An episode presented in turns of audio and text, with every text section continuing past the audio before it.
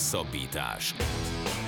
Az Eurosport hetente jelentkező podcastje Farkasvölgyi Gáborral és Rév Dániellel. Sziasztok! Ez a Hosszabbítás podcast 33. adása. Ezúttal egy picit rendhagyó módon egy olyan témával kezdjük majd az adást, ami lehet, hogy önmagában nem is téma, de attól még mind a kettőnknek eléggé hát fölkeltette az érdeklődését az elmúlt hétvégén. Ez pedig az, hogy vasárnap délután és este öt európai bajnokságban is top rangadót rendeztek. Először kezdődött az egész az El Clasico-val, aztán eljutott a végén a, az interjú végig, hogy vajon miért nem beszélnek egymással a nagy ligák és a mérkőzés szervezők, miért szervezik egymásra ezeket a tényleg az adott ország fociát nem feltétlenül, de a nemzetközi focit azért szerető szurkolók által is nézett mérkőzéseket. Szóval erről beszélgetünk az első részében a műsornak, aztán a második rész az a snookeré, hiszen egyrészt elkezdődött a szezon, másrészt azért most indul majd be igazán a következő hetekben. A snooker szezon Búzás Gáborral beszéljük át, hogy mire számíthatunk, mit várhatunk ettől az évattól, és aztán jön az Ácsi rovat, benne ezúttal is rengeteg labdarúgó hírrel, de beszélgetünk egy kicsit a hétvégi short track olimpiai selejtező per világkupa versenyekről, és lesz szó a pályakerékpáros világbajnokságról is. Labdarúgás Bele is vágunk az első témába. Kezdjük azzal, hogy ugye vasárnap délután egészen érdekes módon negyedötös kezdettel rendezték a spanyol bajnokság szuperrangadóját, amin a Barcelona a Real Madridot fogadta, és nyilván annak ellenére szuperrangadóról kell beszélni, hogy a Barcelona ebben a szezonban azért messze van a korábbi fényétől. 30 perccel később elkezdődött a holland bajnokság, hát talán mondhatjuk, hogy egyetlen olyan mérkőzés, ami igazán nemzetközi érdeklődésre tart számot, az Ajax és a PSV Eindhoven meccse, és 17.30-kor kezdődött közép-európai idő szerint az angol Premier League szuperrangadója, amin a Manchester United fogadta a Liverpoolt. Más kérdés, hogy a három meccsből 2-5-0-ás végeredményt hozott, mert hogy az Ajax a PSV-t, a Liverpool pedig a Manchester United-et ütötte ki, de nyilván ezt előre nem lehetett tudni. És ugye nyilván itt azért érdekes a téma, mert vannak ligák, amik meghatározzák azt, megszabják azt, hogy ezek a mérkőzések mikor kezdődjenek, és vannak televíziós társaságok, amelyek a mérkőzések közvetítési jogával rendelkeznek, akik viszont szerintem tegnap biztos, hogy ették a kefét, mert hogy az esti időpontban, a 20-45-ös időpontban pedig Franciaországban volt egy Marseille-Paris Saint-Germain rangadó, és Olaszországban az Inter a Juventusszal játszott. Mi a véleményed erről a helyzetről, hogy ennyire jó meccseket, ennyire kiemelt meccseket rendeznek egyrészt egy napon, másrészt konkrétan egy időpontban? Hát, hogy mondjam, én, hogyha most a, a, csak az esti mérkőzésekben gondolkodom, akkor azt szerintem tök nyilvánvaló, hogy Olaszországban mondjuk egy interjúvét, azt esti időpontra tesznek, tehát ennek azért, ennek a, a rangadónak e, este kell lennie, mert akkor van hangulata, és, és szerintem pont, most olyan csúnyát mondtam, tehát marhára nem érdekli őket, hogy a világ másik bajnokságában mondjuk akár egy El mikor rendeznek, akár egy, egy Manchester-Liverpool dervit mikor rendeznek. Én azt gondolom, hogy ha mondjuk, ahogy említetted, esetleg egy tévétársaságnál lenne a közvetítési jog, akkor ők gondolom valamiféle nyomást csak helyeznének a szövetségre, hogy milyen időpontokban és hogy ossza el ezeket a, a, a mérkőzéseket. Nem tudom, hogy egyáltalán van-e, vagy lehet-e bármiféle nyomást gyakorolni a szövetségekre, vagy a, a döntéshozókra ilyen esetben. Minden esetben, vagy minden esetre ahogy olyan sokszor most is természetesen a, a futballrajongói szenvedtek.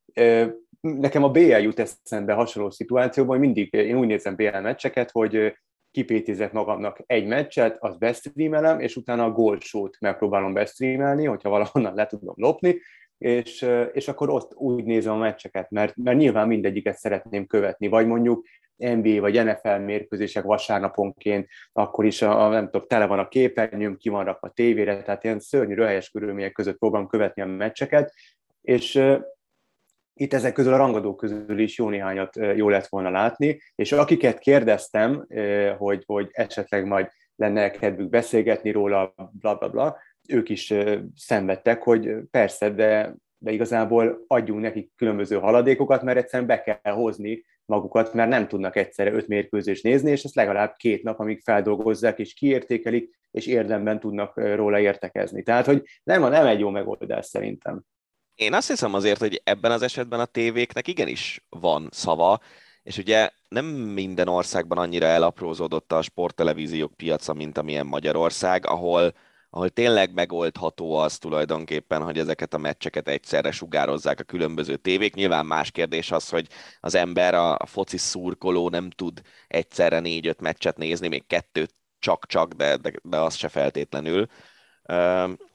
Szóval vannak olyan országok, ahol például a, a Nagy-Britanniában a Sky Sport szinte minden közvetítési joggal rendelkezik, és nekik van ugyan négy-öt csatornájuk, ahol le tudják adni párhuzamosan ezeket a mérkőzéseket, de, de egész egyszerűen tényleg egyszerre nem lehet ennyi mindent nézni.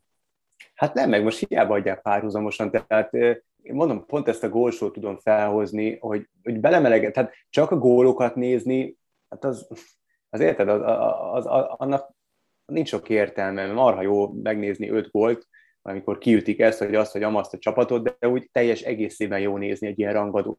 Tehát tényleg úgy ízig-vérig úgy belesüppedni a, a történésbe, megnézni a taktikát, hogy ki edző, milyen taktikát választ játékosok, melyik brillírozik, melyik ö, ö, nem képes hozni a, a tőle elvártat. Tehát ennek egy egész az egész drámaiságát, mert ezeknek a rangadóknak mindig van valamiféle dráma, az esetek többségében van valamiféle drámaisága. Tehát azért nagyon ritkán van egy, vagy olyan végkifelet, hogy egy dögunalmas 0-0, és tényleg semmi nem történik. Tehát ezek nem véletlenül történelmileg nagy rangadók, szóval ezeket úgy teljes egészében jó nézni. És ráadásul én, én annyira ö, ö, elismerem a kollégáinkat, hogy, hogy én nem tudok tehát van egy ilyen hülyeségem, hogy én nem tudok visszanézni, mert nem szeretek visszanézni meccseket. Tehát én ismétlésben, tudod, egy csomószor te is kérhet, hogy nem mondjak el ezt vagy azt, a, vagy amazt e, e, eredményt. Én képtelen vagyok így meccseket nézni, esetleg búnyót, de, de foci meccset, kosármeccset nem tudok, egyszerűen ismétlésben inkább fönnmaradok, jó, most nyilván nem tudtam volna öt meccset egyszerre nézni, de, de nagyon nem szeretek visszanézni meccseket ismétlésből. Igen, Úgy, és manapság, a kollégáink előtt manapság szerintem egyre inkább bejön a képbe az az úgynevezett második képernyőnek nevezett jelenség, hogy, hogy mondjuk nézel egy meccset, és akkor figyeled, hogy a Twitteren mit írnak róla, ö, ott ugye már meccs közben is megjelennek olyan statisztikák, meg szakértői jellemzések, amik egyébként mondjuk a TV közvetítésben nem feltétlenül, főleg, hogyha mondjuk külföldi fociról van szó, és akkor egész egyszerűen magasabb szintű hozzáféréssel, meg, meg know-how-val rendelkező emberek beszélnek a, fociról külföldön, mint nálunk, és az meg a nem működik. Tehát én, én meg tudom csinálni azt, hogy mondjuk egy éjszakai NFL meccset fölveszek, és másnap megnézem délelőtt és akkor addig nem nézek rá az eredményekre, meg a Twitterre, vagy, vagy egy kézilabda meccset a hétvégén fölveszek, és megnézem akár úgy is, hogy tudom az eredményt, mert ott, ott az érdekel annyira mélyen, hogy akár taktikai dolgok miatt is mm-hmm. megnézek meccseket, de az biztos, hogy, hogy jelentősen elvesz az élményből az, hogyha közben nem tudod rögtön a reakciókat is látni, és szerintem a foci az tényleg fokozottan alkalmas arra, hogy azért van annyi üres járat a meccsben, hogy rápillantasz akár a telefonodra vagy a számítógépedre, és hogyha valami nagy dolog történik, akkor úgy is emeli a kommentátor a hangját, és akkor tudod, hogy vissza kell pillantanod a tévére. Így van, és tök jó, hogy ezt felhozod. Én például a BL keddeket, szerdákat imádom, amikor leülök a tévé elé, kirakom a képernyőre a meccset, amit nézni akarok, ott van be szímelve a gólsú, kezembe a telefon, és felmegyek a Twitteren, és olyan, mintha tényleg így a, kvázi egy haveri körrel nézni a meccset, mert ott van mondjuk Marosi Gergőnek a tweetje, ott van a tiéd, ott van a, a Zsoltinak a tweetje, akivel múlt héten beszéltünk, meg nyilván Gerinek, meg az összes, és jót röhögünk egymáson, meg írunk egymásnak, meg húzzuk egymást, hogy át, meg kírja mindenki azt, ami, ami éppen benne van, olyan stílusban, amilyen be, be akarja írni, és, és egy tök jó szórakozás az egész. Igen, um, közösségi élményt ez, nyújt. Így van, így van. És az, hogy mondjuk öt rangadót rendeznek egy nap, abból hármat abszolút egy időben, hát ez nagyban elvesz a, a közösségi élményből. Az biztos. Itt az embereknek szerintem ki kell választani azt, hogy ők mit szeretnének nézni. Egyébként van olyan kollégánk, aki például erre az Ajax PSV Eindhoven meccsre elment, mert őt ez a holland rangadó vonzotta. És hát ugye 5-0 lett a vége, de ott legalább a félidő még csak 1-0 volt, és a második félidőben lett kiütéses a meccs. És ha már beszélünk egy kicsit erről az Ajax Eindhoven meccsről, azért az szerintem nagyon ritka, bármilyen bajnokságról is legyen szó, hogy a, első helyezett fogadja a másodikat. Egyetlen pont különbség az első kilenc forduló alapján, és egy 5-0 lesz a vége. Az Ajax, megnéztük itt a felvétel indítása előtt, hogy 10 forduló alatt 37 gólt rugott a holland bajnokságban, 3,7-es átlag, ez nem egy nagy matek, és mindössze kettőt kapott. Azért ez, ez, ez nagyon durva. beárazza a holland bajnokságot, igen. Tehát, hogy azért két csapat, meg mondjuk még a Feyenoord, de most ezt úgy mondom, mint hogyha marhára otthon lennék a holland bajnokságban, nem nyilván ez tradíciókban esetleg, aki egy picit ért, a, vagy szereti a focit, azt tudja, hogy ez a három csapat, amelyik úgy Isten igazából kiemelkedik. Tehát nem tudom, az Ajax az, az abszolút leuralja most ezek szerint a holland bajnokságot. Ez óriási dominancia, és azért hát nem lennék PSV vagy PSV drukker. Hát nem. Ez, ez azért kemény lehetett. Mint ahogy a Manchester United kiütése is. Én azt, azt próbáltam követni, amennyire követni tudtam. Én megmondom őszintén, amikor a, a, a hétközi BL fordulóban a United nyert, és már akkor nyilvánvaló tudtuk, hogy a Liverpool lesz majd a, a, a Unitednek a következő bajnoki ellenfele, ráadásul hazai pályán az Old Traffordon. Én megmondom őszintén, nem vártam azt, hogy, és most itt, itt nem is vagyok Manchester United szurkoló, tehát hogy meg, meg ilyen nagy Premier League gurú, de én abszolút nem vártam azt, hogy, hogy a United itt most valami csodát tesz, sőt, én azt vártam, hogy a Liverpool nagyon elkalapálja a United. Hát nem azért, mert én okos vagyok, hanem azért, mert egyszerűen elképesztő, hogy mit nyújt a Liverpool megint, és látszik, hogy ez a Mané, Salah, Firmino hármas, ha ők egészségesek, akkor ennél a, három, ennél a támadó triónál nincs sok jobb manapság Európában, amit pedig Salah produkál, én most olvastam így, a, a, a, pont a Twitter nézegettem, hogy az első játékos a PL történetében, aki az Old Traffordon uh, nem Liverpooliként, hanem úgy unblock, Mester 3-ast jegyzett volna. Hmm. Ne, más vendégjátékosként gondolom. Vendégjátékos, így van, vendégjátékos hmm. nem jegyzett még, még Mester 3-ast. Agyon verték Ronaldostól minden estül a, a United-et, és ha a Solskjaer ezek után sem mondta, hogy ezek után sem küldik el, tehát hogy itt ilyen, ilyen esetleges eredmények vannak ennél a csapatnál. Néha összejön egyéni klasszisokból kifolyólag egy-egy jó eredmény, vagy egy-egy nagy fordítás, de egyszerűen pont a, a szurkolók egy ilyen körkérdést tettek föl a meccs végén az Old Trafford körül bámészkodó, meg sétafikáló, szomorkodó ö, szurkolók körében, és mindegyik azt mondta, hogy óriási legenda, olé, és, és soha nem fogják bántani, és nagyon imádják, húzzon már el. Tehát, hogy kevés. Hm. Egyszerűen ez az ember kevés oda. Főleg akkor, hogyha olyan, olyan állás nélküli edzők vannak mostanában, mint akár Zidán, akár Conte, vagy csak gyorsan kettőt sorolja fel az igazán nagyobb közül. Igen, ez valószínűleg így van. Nagyon szörnyű lehet belefutni egy ilyenbe, nem? Gondolj bele, hogy várod ezt a meccset, kimész Manchester United szurkolóként, ott van nem tudom, 60-70 ezer ember az Old Traffordon, és hogy 5 perc után 1-0, 13 perc után 2-0, egyébként Mané csak a hajrára állt be, Zsota kezdett ezúttal, aki szerintem nem rossz a focista nem. sokkal Manénál, de nem, nem, is, nem is ez a lényeg. És, és tényleg megalázzák a csapatodat, és ráadásul az egyik nagy ellenség, mert ugye a Manchester United szurkolóknak két igazán nagy riválisa van, a, a City, a városi rivális, illetve a Liverpool, amely évtizedek óta egy ilyen tényleg nagyon komoly rivalizálásban szerepel a Manchester United-del. Érdekes dolog ez nagyon, hogy, hogy tényleg e- ennyire esetleges lett a, a Manchester Unitednek a, a játéka, mert egyébként eddig nem néztek ki olyan nagyon rosszul. Úgy kezdték ezt a meccset, hogy 8 meccs, 14 pont, 16-10-es gólkülönbség a bajnokságban, és ugye a BL-ben sem mennek rosszul. Ronaldo remekelt, Pogba gólpasszokat osztogatott minden, és itt most tényleg egy belefutottak egy sokkal jobb csapatba. Pont azért, amit mondasz, hogy esetlegesek, tehát hogy amikor, amikor előnyben vannak, akkor minden oké. Okay. Ha hátrányba kerülnek, akkor olyan, mint hogy a Szulsár elveszteni igazából a fonalat, és fogalma nincs, hogy mit kell csinálni. Legalábbis a, a szakértők, illetve a szurkolók többek között ezt róják fel. vele kapcsolatban, vele szemben, hogy nem tud meccselni, nem tud jól meccselni.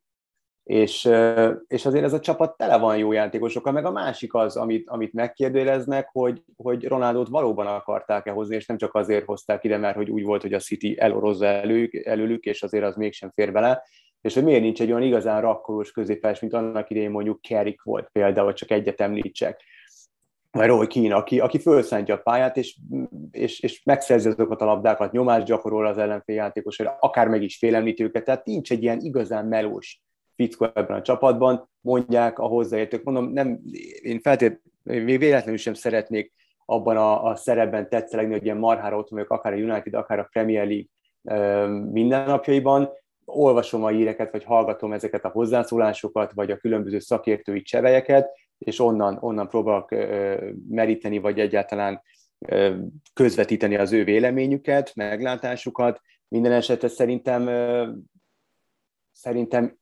csalóka a, a, a, helye, tehát a helyezésük, meg, meg mondom, esetleges. Én ezt, ez, szerintem ez, ez a legjobban a megfelelő kifejezés United-del kapcsolatban mostanában, hogy es, esetleges az egész. Azon nevettem itt közben, hogy azért abban a csapatban, amiben Michael Carrick játszott, ő a tudom, nyolcadik legjobb játékos volt körülbelül, és sose gondoltam volna, hogy majd pár évvel később Michael Carricket sírja vissza a szakma, vagy akár a United szurkolók. Hasznos volt, hát de, de nem volt de, de még nagy, nagy formátum. Igen. Na beszéljünk egy kicsit az El Clásico-ról. Barca Real Madrid összevetésnek ugye egyrészt megvan a sportszakmai része mindig, másrészt megvan mindig a politikai része, ugye Katalóniában azok, akik Katalóniát Spanyolországtól független entitásként képzelik el, azok mindig különösen felszívják magukat erre a, erre a mérkőzésre.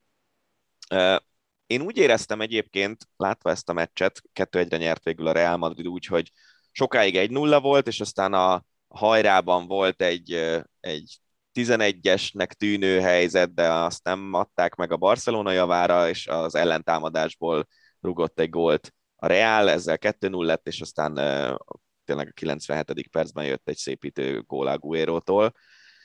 Szóval nem volt ez egy ilyen nagyon el, nagyon egyértelmű meccs, nem volt szélsőséges olyan szempontból, mint a Liverpool győzelme, mindkét csapatnak megvoltak a helyzetei, talán a Reálnak egy fokkal több volt, úgyhogy azt hiszem, hogy ilyen szempontból jogosnak mondható a győzelme a Reálnak.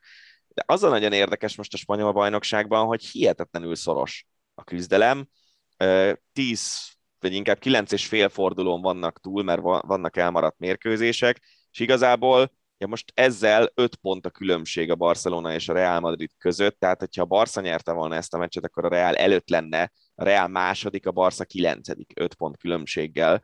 Úgyhogy uh, itt az látszódik számomra a spanyol bajnokságban, hogy uh, az a fajta ilyen két vagy három kiemelkedő csapatos rendszer, ami megvolt az elmúlt tíz évben igazából majdnem mindig, hogy a, a Real, a Barca kiemelkedett volt, amikor az Atletico Madrid is, az most abszolút nincs, és, és sok esélyes a spanyol bajnokság, most éppen a Real Sociedad vezeti, de ott van az élmezőnyben a Betis is, az Osasuna is, a Sevilla is, szóval, szóval egész egyszerűen kiegyenlítetté vált, és ez az érdekes számomra, hogy vajon ez a, ez a Messi-Ronaldo faktor volt abban az időszakban, amikor a Real és a Barcelona kiemelkedett, vagy, vagy nem lehet egy játékosra vagy kettőre fölvezetni ezt a dolgot?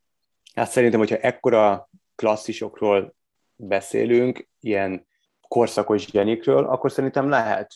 És szerintem, szerintem ők igenis jelentettek ekkora faktort mindketten a saját csapatukba. Ha már más vagy nem, akkor maga az aurájuk hogy ő a Messi, meg ő a Ronaldo, mint ahogy egy csomó sportában ő a Jordan, ő a Tiger Woods, ő a Roger Federer, tehát, hogy én hiszek ebben, lehet, hogy nincs igazam, de én hiszek, hogy, hogy van egyfajta ilyen aura, amitől a játékosok, az ellenfél játékos egy picit tartanak.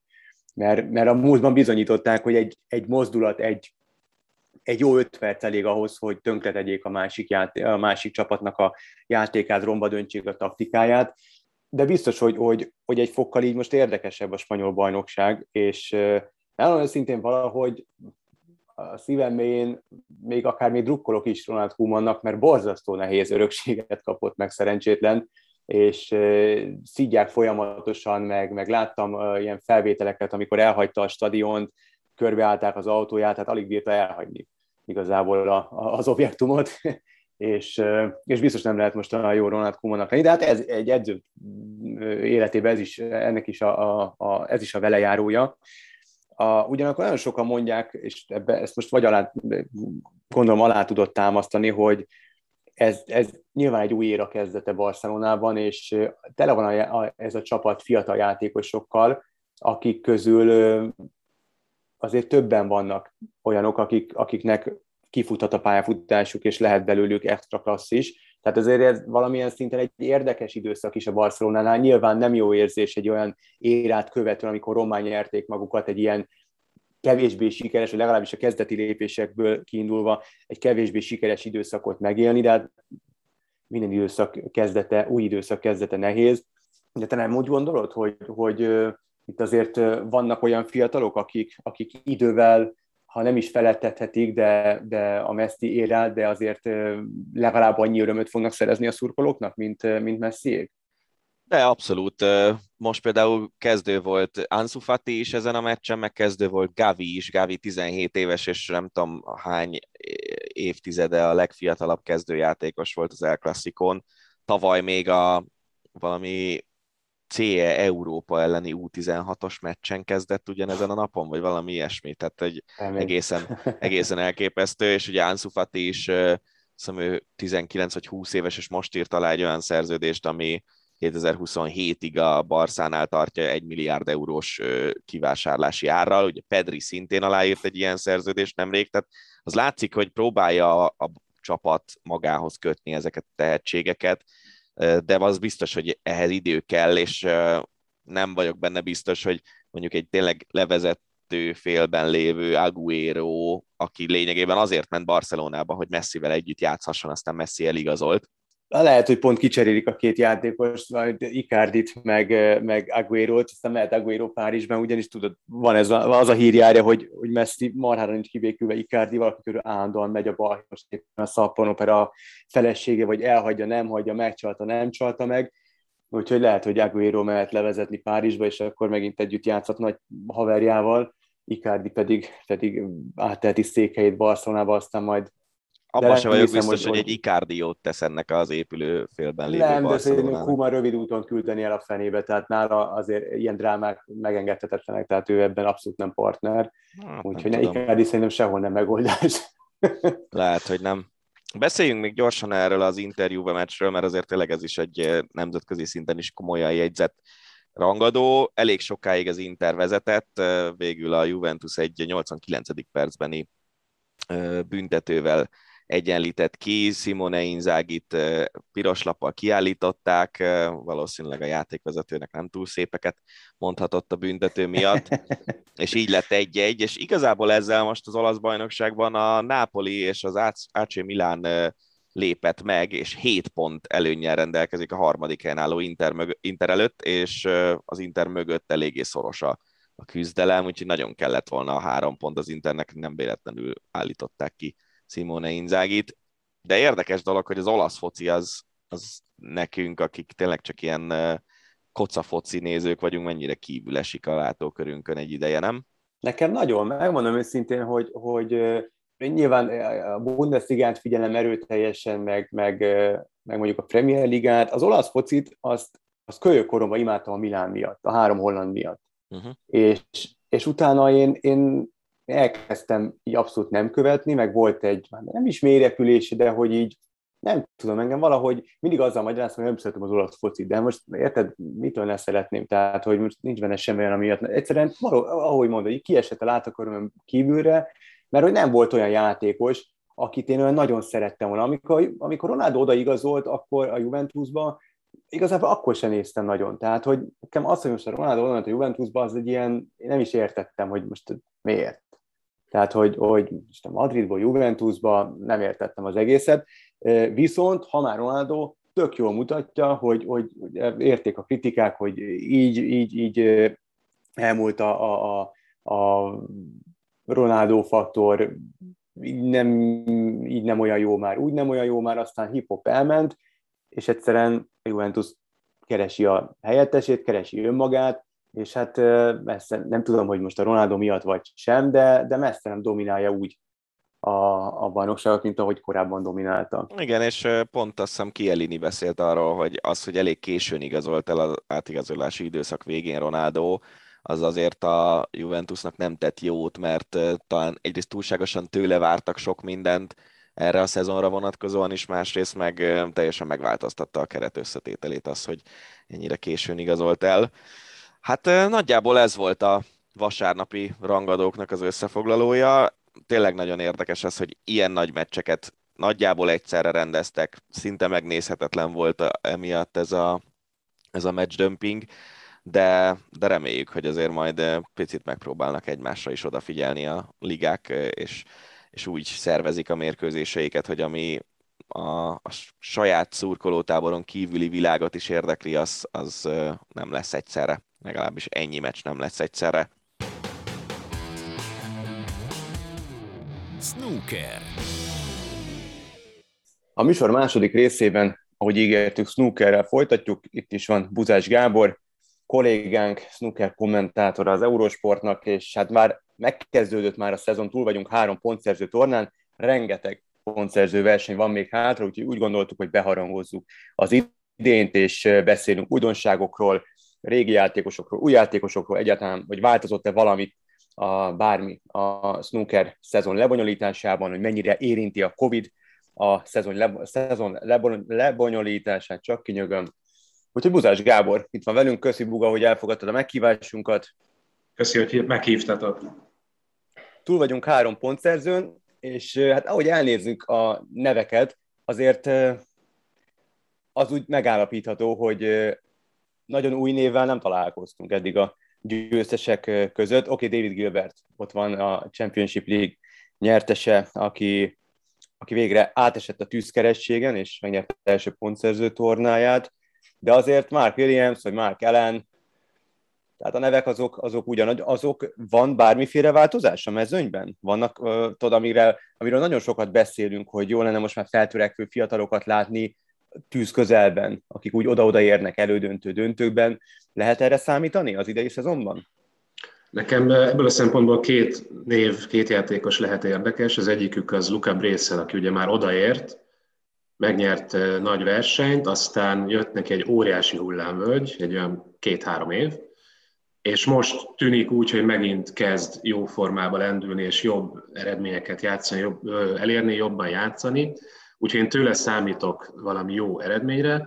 A másik meg Julián Bojko, hát ő még nagyon-nagyon fiatal, 16 éves ukrán srác, és ő az, aki szerintem pár év múlva már, már lehet valaki, de hát idén még nyilván nem, nem fog odaérni elődöntőbe, tehát egyelőre még inkább pofozógép a selejtezőkben, de, de, de nagyon nagy tehetségnek tartják őt.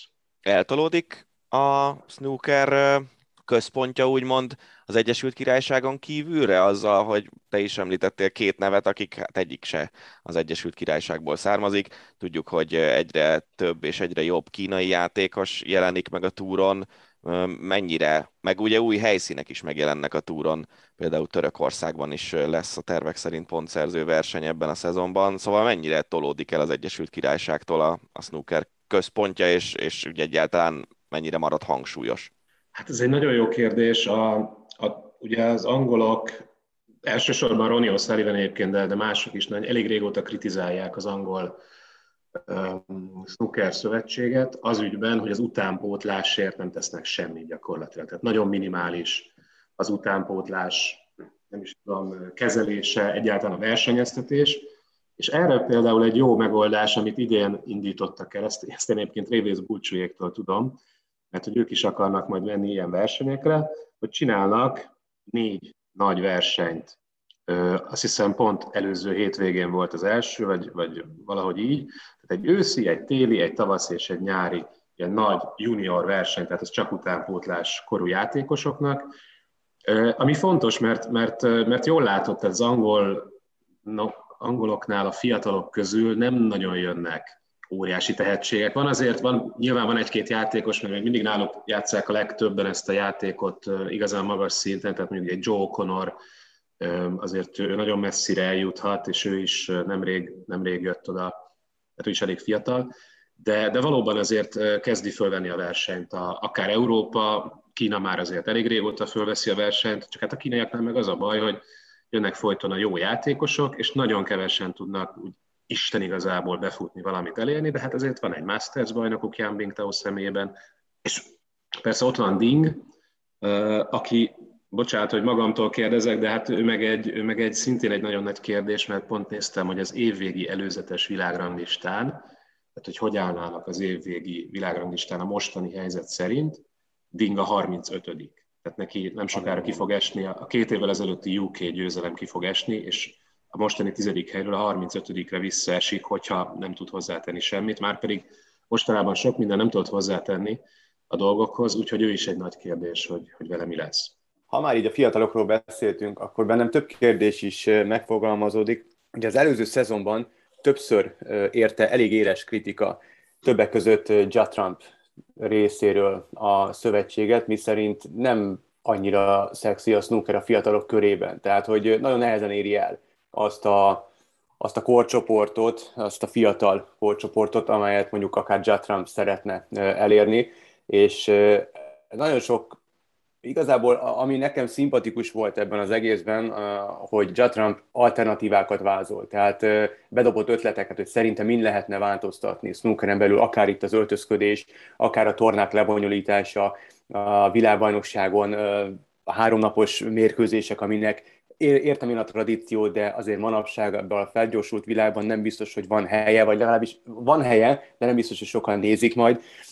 Tehát, hogy ez ügyben várható bármiféle változás, vagy nagy hallgatás van a szövetség vagy a döntéshozók részéről? Hát én gigantikus változást nehezen tudok elképzelni, azért ez egy nagyon-nagyon tradicionális sport, éppen azért, mert Anglia a központ, és, és tudjuk az angolok, hogy állnak a tradíciókhoz, eléggé, eléggé mereven. De azért apró változások vannak, és már mit tudom én, tehát vannak versenyek, ahol nem kell nyakkendőt kötni. Most tudom, hogy ez egy hülyeségnek tűnik, de uh-huh. én például marhára örülök neki, mert, mert egyáltalán egyszer nem értem, hogy miért kell nyakkendőben snookerezni, vagy bármit csinálni, amit sportnak nevezünk, fogalmazzunk így. De az, hogy mondjuk a világbajnokság lebonyolítása megváltozzon, ami azért nyilván egy kardinális kérdés, azt nehezen tudom elképzelni. Az egy, az egy olyan Bocsánat, hogy közbevágok, még még volt egy elnézést, hogy közben de hogy még a, nem csak a lebonyolítást ö, kritizálták, hanem még azt is mondták, hogy ugye ebből a legendás Crucible színházból, ahova kb. ezer ember fér be, elvinni egy ö, Alexandra Perisbe az egészet, ahol, vagy, még egy, vagy egy még nagyobb stadionban, ahol két, három, négy ezer néző is befér, mert hogy ekkora nézettsége is lenne a helyszínen egy ilyen fokú, egy ilyen szintű tornának, és az még nagyobb pénzt generálna. Tehát még egy olyan, olyan javaslat, ami, ami igazából az egyik legnagyobb tradícióját változtatná meg ennek a sportnak. Hát nézd, ezt én innen Magyarországról simán el tudnám képzelni, tehát nyilván máshogy áll hozzá az, aki évente megveszi a jegyét az első sor szélére, és mindig ott van minden egyes snooker meccsen, meg máshogy mondjuk én, aki egyszer voltam a crucible és azt mondtam, hogy oké, okay, tök jó, de hát tényleg azért ugyanezt megnézné 2000 ember is, tehát, tehát tök jogos ez egy, egyébként szerintem. Um, ezt, ezt, ezt, és ezt nem is tartom teljesen lehetetlen dolognak, mert, mert hogyha az megmarad, hogy ugyanaz a formátum, akkor, akkor miért ne láthatná több néző ugyanazt? Én, én, ezt, én ezt nem tartom egy ördögtől való gondolatnak semmiképp.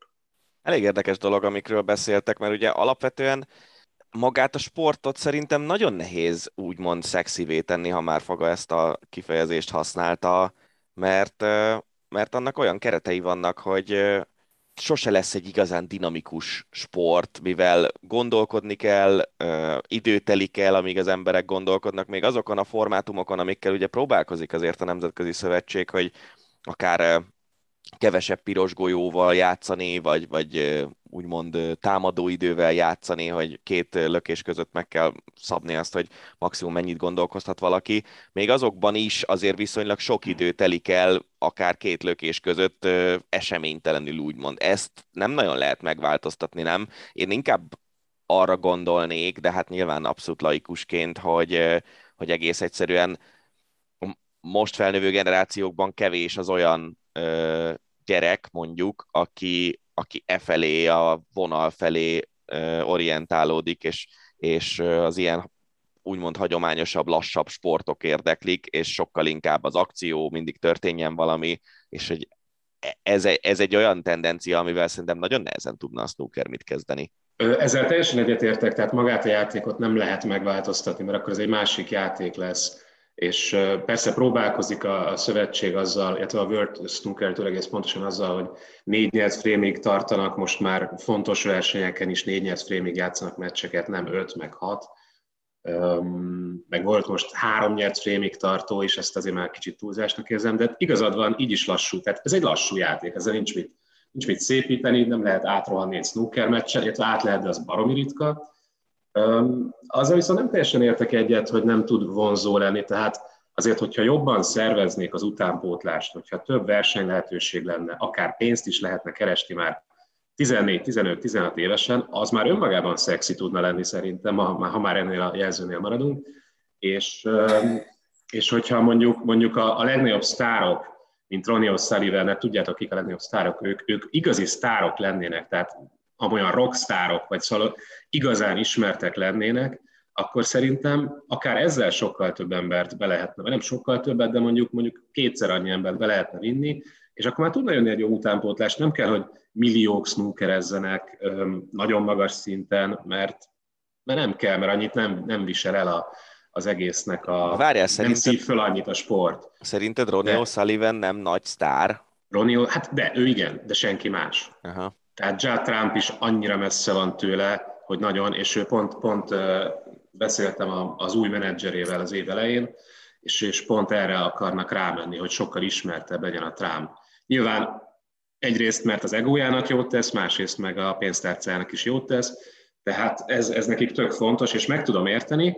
Más kérdés, átkanyarodva a szakmai oldalra, hogy, hogy ez mennyire tesz jót Trump játékának, és, és ha már snookert, snooker szezont akarunk, nem tudom, beharangozni, vagy jósolgatni, akkor azért itt át tudnám vezetni a dolgot arra, hogy, hogy én nagyon kíváncsi vagyok arra, hogy Trump mit fog teljesíteni ebben a szezonban. Szerintem ez az egyik legnagyobb kérdés, minek után ugye az előző három szezont ő uralta gyakorlatilag, hogy azért, hogyha elkezd ebbe az irányba kacsingatni, hogy hogy legyen népszerűbb, meg elkezd poolversenyekre járni, amit megtett ugye szeptemberben, elment Amerikába poolozni, az nagyon nem biztos, hogy jót tesz az ő snookeres karrierjének. Mint egy gondolat erejéig még itt leragadnék a, a, a népszerűsítés, meg a vonzóság mellett témájánál, csak egy, tényleg egy, egy rövid gondolat, hogy én, én mindig a golfal próbálom párhuzamba hozni a, a snookert, ha már tradíciókról beszélünk, és azért a golf elképesztő változásokon ment keresztül, és ha csak ilyen alapdolgokat nézünk, hogy ruha, tehát most már azokat a ruhákat, amiket a golfozók, ezek az igazán nagy sztárok hordanak, azokat az utcán hordják a fiatalok, úgy öltöznek, mert már egy utcai viseletté vált,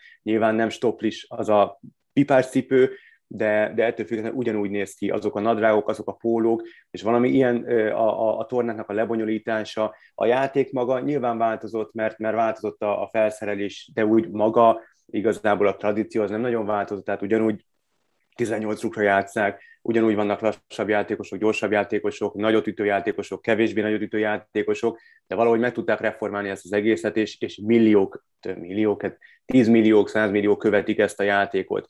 És valahogy szerintem ebből lehetne valamiféle példát venni, hogy egy picit vonzóbbá tegyék egy teljesen más réteg számára is, hogyha a fiatal réteget szeretnénk megcélozni, mert hogy én úgy gondolom, hogy legalábbis a játékosok megnyilatkozásából kiindulva, hogy ők, ezt, ők erre vágynak, hogy egy, hogy egy más típusú közönséget és egy más korosztályt is elérjen a sportág. De hogy kicsit visszakanyarodjunk az eredeti témához, mondta Ja Trumpot, és hogy másfelek halandozik, és hogy a népszerűség oltárán lehet, hogy egy picit feláldozza majd a, a, a formáját.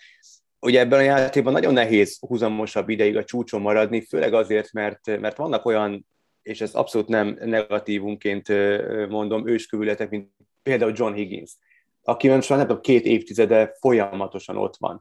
A, hát a top 10-ben simán. Ráadásul idén, eh, amikor először megláttam, én azt hittem, hogy beteg, aztán hál' Istennek kiderült, hogy nem. Hát ledobott mennyit? 30 kilót? Hát és régi fényében tündököl. Bő 20, bő 20 kilót.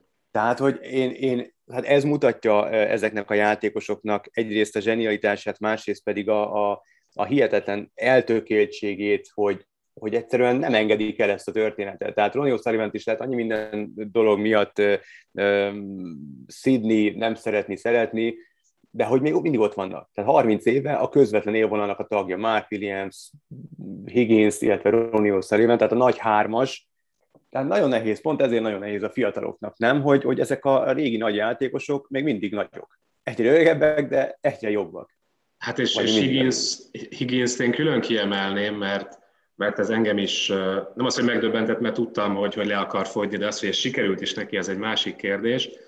Elkezdett spinningelni heti háromszor, négyszer, és, és ettől több mint 20 kilót leadott, és, és bomba jól néz ki, tehát szeretnék én úgy kinézni, mint John Higgins most és tudom persze menjek el spinningelni, és um, Így van. nem az a lényeg, hanem hogy, hogy az említett trióból, ugye én úgy érzem, hogy a Williams, Ronnie O'Sullivan annyira jók, hogy bár ők már, én úgy érzem, hogy ők már azért inkább levezetnek, tehát ők már nem készülnek olyan igazán sokat. Ők úgy vannak vele, hogy marha jól tudok játszani, hogyha ez néha elég egy tornagyőzelemre, akkor néha elég, de hanem akkor nem. Tehát ők, ők, ők bennük nem érzem azt az óriási nagy küzdést. A Higginsben már önmagában ez, hogy fogta magát, lefogyott több mint 20 kilót, és, és ettől nyilvánvalóan még tovább tudja bírni, még to- tovább fog tartani a karrierje, és valószínűleg jobban nem nagyon tud játszani, mint korábban, mert még túlsúlyosan úgy nyerte meg februárban a Players Championship-et, ahogy, ahogy nagyon ritkán nyernek emberek tornát. Tehát rommá verte a mezőnyt, köztük Mark Selbit és Ronnie O'Sullivan. Tehát jobban játszani nem fog tudni, de, de hosszabb ideig, még hosszabb ideig fog tudni jól játszani. Ugye Roninak ez ott van, mert ő, mert ő folyamatosan fit, mert ő fut, és ő odafigyel a táplálkozására is. De Higgins 46 évesen döntött úgy, hogy hogy még bele rátesz egy lapáttal, és még, még oda teszi magát, és fitté hozza, vagy fit formába hozza magát. Ez szerintem óriási nagy dolog, és szerintem nagyon nagy hatással lehet maga John Higgins erre az egész szezonra, meg a következő néhány szezonra.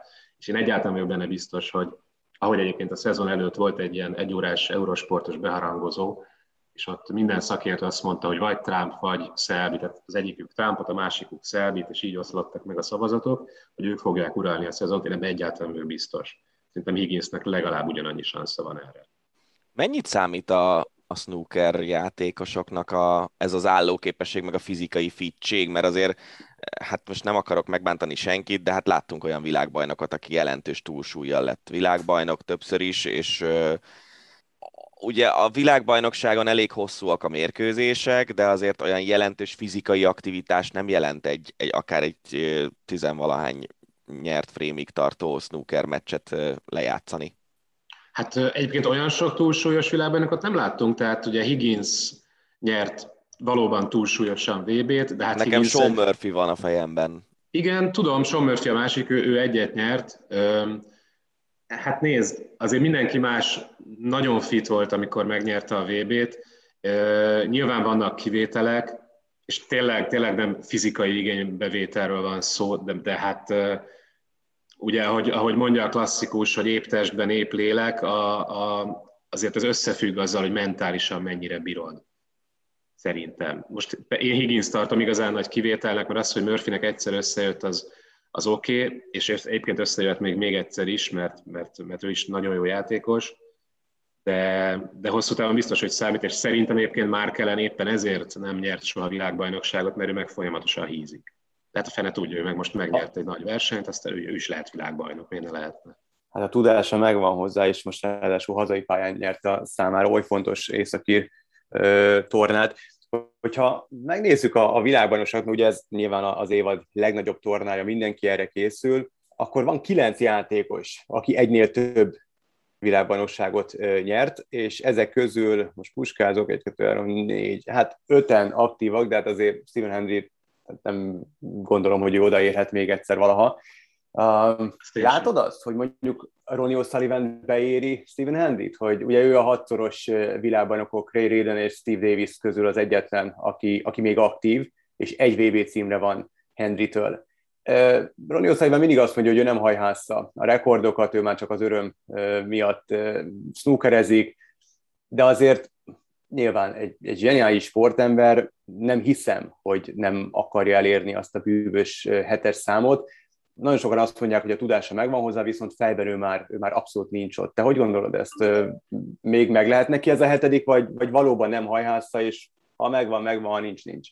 Szerintem se hajhásza, meg én is így gondoltam, hogy hát ő már annyira nem, őt már annyira nem érdekli a dolog, aztán megnyerte a 2020-as világbajnokságot.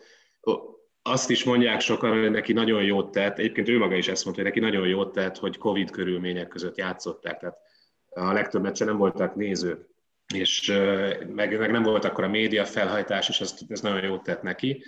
Ezt elhiszem, de hát azért az előző ötöt meg úgy nyerte, hogy volt média felhajtás, tehát, tehát azért ez is csak egy kivételes dolog. Én úgy gondolom, hogy, hogyha ő megint csinál egy olyan szezont, hogy, hogy nem indul el a tornák felén, kétharmadán, ami azért benne van a pakliban, és azt mondja a VB előtt két-három héttel, hogy na jó, most akkor oda teszem magam, ami egyébként szerintem a pillanatnyi napi hangulatától függ, hogy egy ilyet eldönt, vagy nem dönt el. De hogyha egy ilyet eldönt, akkor persze, hogy megnyerheti. Hát hülye lennék azt mondani egy hatszoros világbajnokra, hogy nem lehet meg a hetedik címe. Meg lehet a hetedik is, meg a nyolcadik is meg lehet. De ahhoz nagyon-nagyon nagyon nagy stressztűrése van szükség, és nem csak előtte kell sokat gyakorolni, mert nem is kell olyan nagyon sokat gyakorolnia neki, én attól tartok, és ez elég szomorú hangzik, hanem, hanem nagyon fontos, hogy végig ott legyen mellette valaki, aki mentálisan átsegíti a nehéz időszakokon. Mert az, hogy lejárt, nem is az, hogy két meg három nap egy meccs, mert amíg játszol, addig neki nincs baja. Neki azokkal a köztes időkkel van baja, ami mondjuk az első és a második forduló között eltelik öt nap. És addig mm. nyilván mit hazamegy a családjához, valami más csinál, tehát ez, ez teljesen nonsens, hogy nem is vagy ott a tornán, nem is vagy ott a versenyen, nincs meg a feeling, de közben te a világbajnokság egyik résztvevője vagy, és ez borzasztó nehéz lehet kezelni.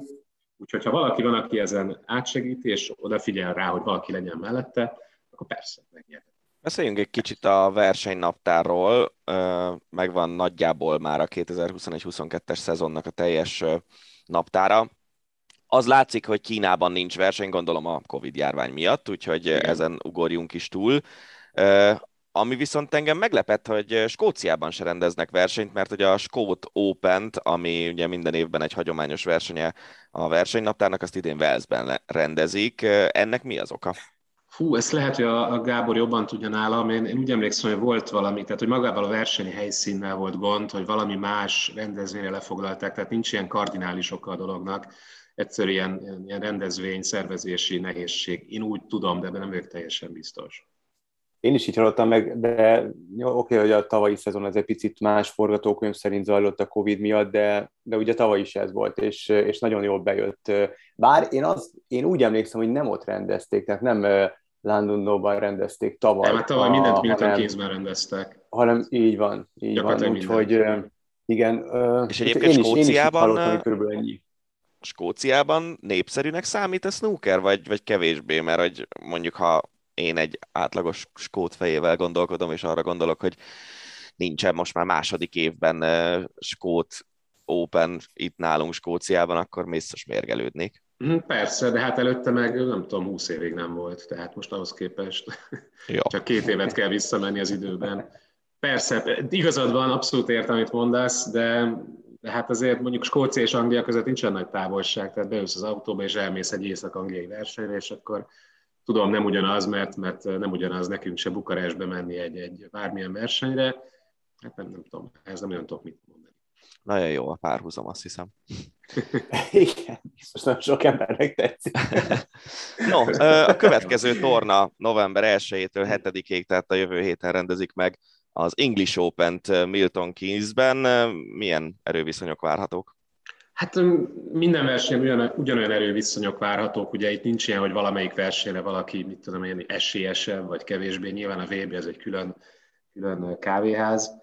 Én, én mondom, engem ez a, engem ez a Trump-Szelbi pár, nem párhuzam, inkább verseny érdekel, tehát ugye itt a világelsőségről van szó, most épp Trump visszavette Szelbitől a világelsőséget, aztán lehet, hogy Szelbi meg visszaveszi Trumptól, ez ugye benne van az évvégi előzetes ranglistán Szelbi magasan vezet, mert ugye Trumpnak öt versenyt kell védeni, nem, hat versenyt kell védeni az előző szezonból, tehát borzasztó sok pontot veszít, ha idén nem teljesít jól.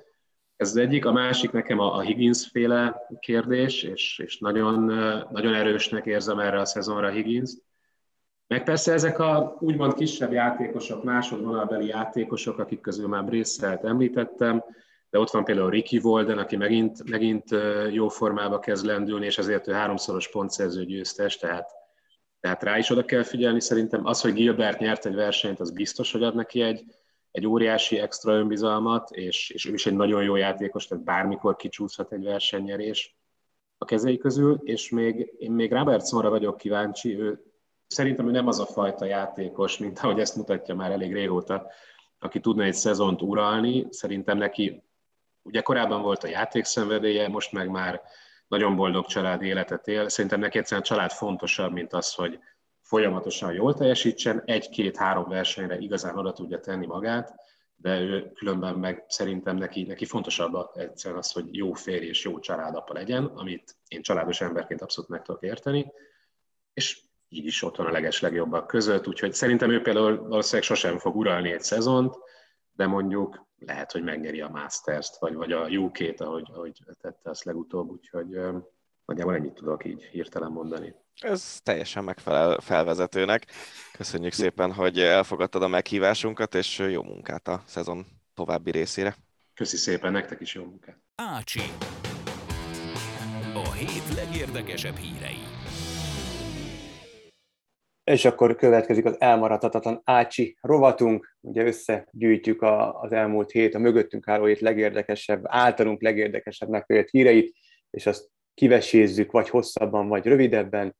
Úgyhogy ugorjunk is neki, mert elég, elég sok hírt szedtünk össze. Az első, az egy magyar vonatkozású foci hír, Zsuzsák Balázs megkapta a hajós Alfred díjat, ezt az elismerést azok kapják, akik a versenysportban, szabadidősportban, vagy az utánpotlás nevelésben, sportvezetői, edzői területen magas színvonalú munkát végeznek, illetve azok a sportolók, akik kimagasló eredményeket érnek el, és ezt most megkapta Zsuzsák Balázs ez egy nagyon jó kérdés, hogy ő nyilvánvalóan magyar szinten ő kiemelkedő eredményt ért el a saját sportágában, tehát nyugodtan megkaphatja, de sose volt azon a szinten, ahol mondjuk Hajós Alfred volt maga korában. Nyilván, meg gyanítom, hogy nem is lehetett volna, viszont egy jóval magasabb helyen lehetett volna, hogyha ha mondjuk más utat választ. És olyan érdekes, hogy én valahogy megértem az ő oldalát is. Ugye nagyon sokan kritizálják, és hozzák föl vele kapcsolatban azt, hogy ő a pénzt választotta, és ezért igazolt a holland élvonalból um, orosz, majd uh, dagesztáni, majd uh, arab csapatokhoz. Hogyha ha azt nézzük, hogy nyírlugosról hova jutott el Zsuzsák Balázs, és, és egy nyírlugos, ahogy ő mondja, ez a saját szó, egy nyírlugosi parasz gyereknek az óra alá elédugnak egy olyan szerződést, amin annyi nulla van, amit életében nem látott még, nyilván alá firkantja, és marhára nem érdekli, hogy az most éppen nem az Ajax, hanem mondjuk az Anzsi Mahacskala, ahol mondjuk olyan neveket lát még a csapatban, mint nem tudom, Robi Carlos vagy Samuel Eto, tehát, hogy, hogy azért ott megremeg a kéz, és az ember aláírja azt a szerződést, tehát nem tudom, nem tudom azt mondani százszázalékosan, hogy én biztos, hogy nem írtam volna alá. Mert biztos, hogy aláírtam volna. Mert annyi pénzt az életbe, hát az unokáim is elélnek abból, ha ügyesen fektetem be, ez megint egy más kérdés. Viszont az tény, és ez egyszer olyan jó lenne teljesen őszintén minden, és ez nem hiszem, hogy meg fog történni, teljesen őszintén és mindenféle feszkó nélkül beszélgetni Zsuzsák Balázsjal, nem feltétlenül nekünk, akár meg is hallgatnék egy ilyen beszélgetést, hogy ezt úgy, úgy tényleg kibeszélni, hogy, hogy ha ott vagy az Ajaxnál, és mondjuk nem, most hasonló, nem egy milliárd, vagy bocsánat, psv nem egy milliárd forintot, hanem csak, nem tudom, um, 500 milliót ér az a szerződés, viszont mehetsz mondjuk megint csak a hasamra ütök egy Leverkusenbe, és nem az Anzsiba, akkor mi az anyámért nem a Leverkusent választod? Érted? Tehát, hogy azért az egy teljesen más ö, ö, ívet leíró pályafutás a Bundesligában, de ő azt mondta akkor, és nagyon sokszor mondja, hogy nem volt más megkeresése. És ezt vagy elhisztük, vagy nem. Minden, vagy, hát, de akkor teljesen más kifutás kaphatott volna a karrierje. Én ezt hiányolom. Hogy soha nem, nem, is a, meg nem, is annyira, nem is annyira pénz szerintem, mert nagy, ezt a pénzt meg lehetett volna keresni máshol is. A könnyű ezt pénz, máshol nem. De, de, de. Szerintem Tehát ezt a nem könnyű pénzt, tehát ezt a pénzt, amit mondjuk a Dinamo Moszkva, ugye azt hiszem oda ment először a PSV-ből, jól emlékszem? Mindjárt gyorsan megnézem. Szerintem az Anzsiba és az Anzsiból vásárolta ki a Dinamo. Szerintem nem. És a Dinamo után ment máshová. De egy mondom gyorsan, ezt meg tudom nézni. Szóval az a lényeg, hogy abban a helyzetben, amiben volt, akkor, hogy PSV Eindhoven, igen, igazad van az Anzsi és aztán a, aztán a Dinamo Moszkva, Aha. Szóval az Anzsi az könnyű pénz volt. Valószínűleg, hogyha a PSV-nél marad, fele annyi vagy negyed annyi pénzt keresett volna, és lehet, hogy ha még egy szezont lehúz olyan szinten, ahol lehúzta az előzőt, mert ugye PSV-ben ő óriási sztár volt azon a szinten, és nem volt, nem Hát, volt hogy idős, jó ég, 20, hát 25 évesen eh, ott tartott, hogy, hogy a PSV-ben tényleg dalokat írtak róla, meg énekelték a nevét a szurkolók, meg ilyenek. És, és hogyha ott 25 évesen lehet, hogyha van még egy olyan szezonja a PSV-nél az Anzsihoz képest negyed vagy tized pénzért, akkor lehetett volna nagyobb csapat, és akkor ott, hogyha megállja a helyét, akkor megkereshette volna ugyanezt a pénzt magasabb szintű fociban is, mert nyilván a Zsuzsáknak nem fizettek annyit az Anginál, mint amennyit Samuel Eto'o meg Roberto Carlos megkeresett ott, ezt Hmm. gondolhatjuk. Szóval, de tényleg ott az azonnali és, és könnyebb pénz, és nem, én nem kárhoztatom ezért őt igazából, mert, mert tényleg tehát, ö, olyan anyagi jólétet biztosította az életére, meg a, meg a családja, akár lesznek gyerekei, akár nem, az ő életüket nyugodtan megalapozta ezzel, a, ezzel az egy szerződéssel, úgyhogy szerintem nem lehet károztatni, csak sajnálni lehet, hogy, hogy nem egy másik útat választott. De szerintem ezt is már többször kibeszéltük. Igen.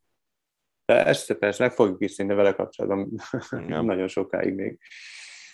Salói Dániel bokaszalag szakadást szenvedett, várhatóan egy hónapot biztos, hogy ki kell hagynia. Hát ez nagy kár, mert nagyon nagy formában játszottam az MLS-ben, és ontotta a gólokat, meg, meg adta a gólpasszokat, meg a válogatottban is folyamatosan meghívták, és gondolom azért mihez átvette volna, vagy felvette volna a válogatott ritmusát, meg úgy, úgy, úgy ezt az egész játékstílus, amit Rossi kialakított a csapatnál, nyilván még hasznosabb tagja lehetett volna a válogatottnak, így most ez, ez megint egy kis szünetet, egy készen szünetet kap ez az egész történet. Mindig Hát sajnálom igen, ez- azokat, a- amúgy is sajnálom a sérüléseket, de akik, azokat a játékosokat, akik ilyen nagyon jó formában játszanak, mindig ettől rettek, hogy ne csak egy sérülés ne jöjjön, és az esetek 80%-a mindig jön valami.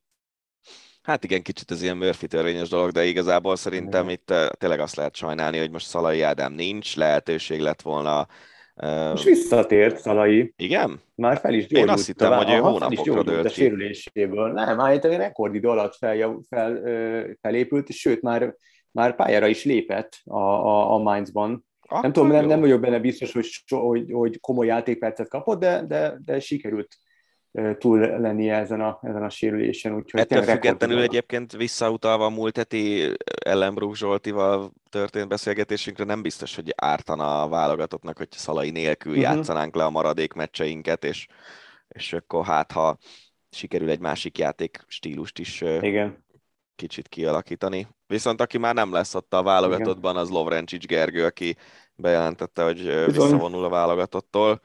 Érdekes az ő megítélése, nem? Hogy mindig egy ilyen, nekem mindig azok közé, a játékosok közé tartozott, akik, akiken mindig látszott, hogy, hogy iszonyatosan akarnak, nagyon küzdenek, nagyon hajtanak, tehát az, ezzel a részével sose volt semmi baj, viszont Mhm. nem volt elég jó ahhoz, hogy sokszor, hogy betöltse azt a, azt a pozíciót, meg azt a, azt a játékot, amit várnak tőle, és szerintem rengeteg olyan meccse volt a válogatottnak is, meg a Fradinak is, főleg magasabb szintű ellenfelek ellen, ahol Lovrencsicsen mentek el meccsek, vagy kapott gólok mindenképpen az ő lelkén száradtak.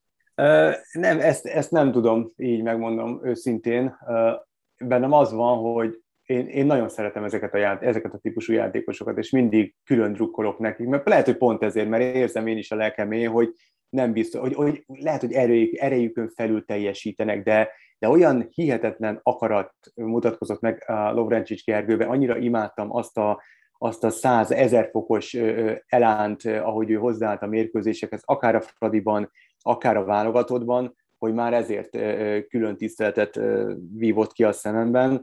nem tudom, én egyszerűen most azon gondolkodtam, hogy ki tudnék példaként felhozni, de nem is akarok példározni, egyszerűen csak, csak bírom ezeket a történeteket, és bírom az ilyen játékosokat.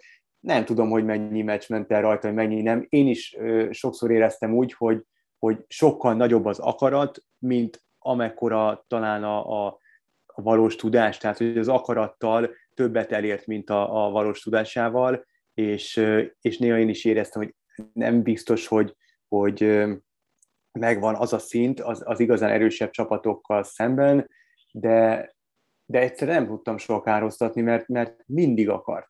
És én ezt nagyon bírom, hogyha valaki akar. Abszolút. Ezt, ezt a részét ezt én is aláírom.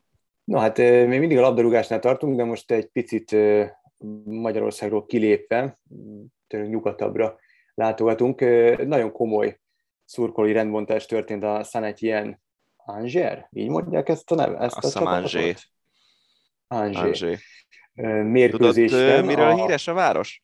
Van egy nagyon szép Na, vára, és a vár, ha jól emlékszem, Angéban van, a vár alatt egy valamilyen világszinten is egyedülálló ilyen fali szőnyegekre festették fel a jelenések könyvének a különböző jeleneteit, ilyen nagyon alacsony fény ereje van a, az ottani fénynek. Szerintem tényleg úgy kell elképzelni, hogy a, a vár földszintje alatt alakítottak ki egy múzeumot, ahol így ilyen U alakban tudod végignézni ezeket a, ezeket a szőnyeg festéseket. Volt erre valami, volt erre egy szakszó, ami most nem fog eszembe jutni, de hogy ebből a világ egyik legnagyobbja, ez van Angéban. De jó. Szóval a Sanetiennel játszottak, és hát a rekordbajnok, a francia rekordbajnok az azért régóta nem úgy szerepel, hogy a szurkolók szeretnék, most meg különösen gyengén, és hát elég komoly nem tetszésüknek adtak hangot a szurkolók.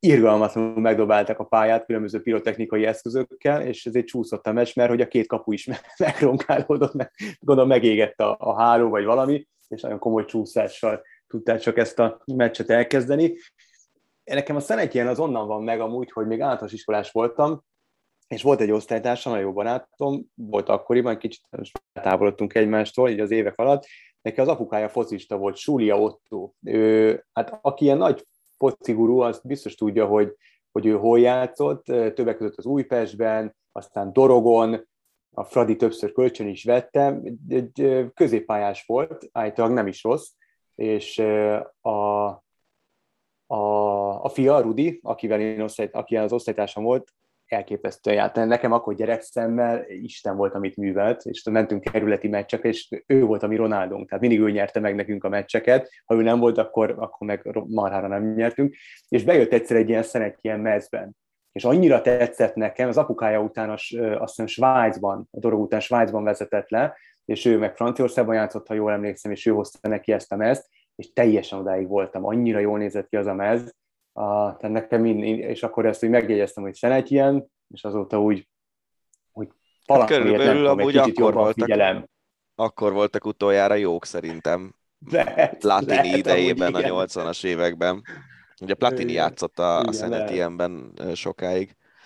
Ö, én nem tudom ezeket a szurkolói rendbontásos dolgokat, én sose tudom azért olyan teljes szívvel támogatni, még hogyha, még hogyha jogos is a szurkolóknak a dühe, meg a, meg a szomorúsága, nem így kéne szerintem ezt levezetni. Abszolút, persze. Hát és akkor most mit szólnak a Róma szurkolók, Magyar Bence, drága kollégánk, aki, aki a, a Twitteren írta ki, hogy oké, okay, oké, okay, de mi az Isten az a Bodőglim? Mert hogy a Róma az Európa Liga legutóbbi játéknapján nagyon Ez azt hiszem konferencia liga volt. Konferencia liga. Konferencia liga ráadásul. 6-1-es verességbe szaladt bele, és hát ez a bodő, ez nekünk is csak azért van meg, mert a pandémia alatt az Eurosport elkezdte közvetíteni a Norvég bajnokságot, és, és ott láttuk először. Én, én ott láttam, és ott közvetítettem először Norvég focit, és többek között a bodő meccseit is. Hát ugye műfüves pálya, szörnyű időjárási körülmények, és egy B csapat igazából a Rómától. Mourinho azokat a játékosokat játszatta, akik nem kapnak túlságosan sok lehetőséget, mert hogy a gyatra időjárás meg a műfű miatt próbálta óvni az igazán jó vagy számításba kerülő játékosait. De 0-2-nél hát becserélte őket. Az a durva 0-2-nél, 0-2-nél azt hiszem fél időben, vagy fél, második fél idő elején becserélt egy csomó olyan játékost, aki általában kezdőként szokott játszani. Ugye nyilván most már ötöt lehet cserélni, tehát azért eléggé Aha. bele tudsz nyúlni a meccsbe.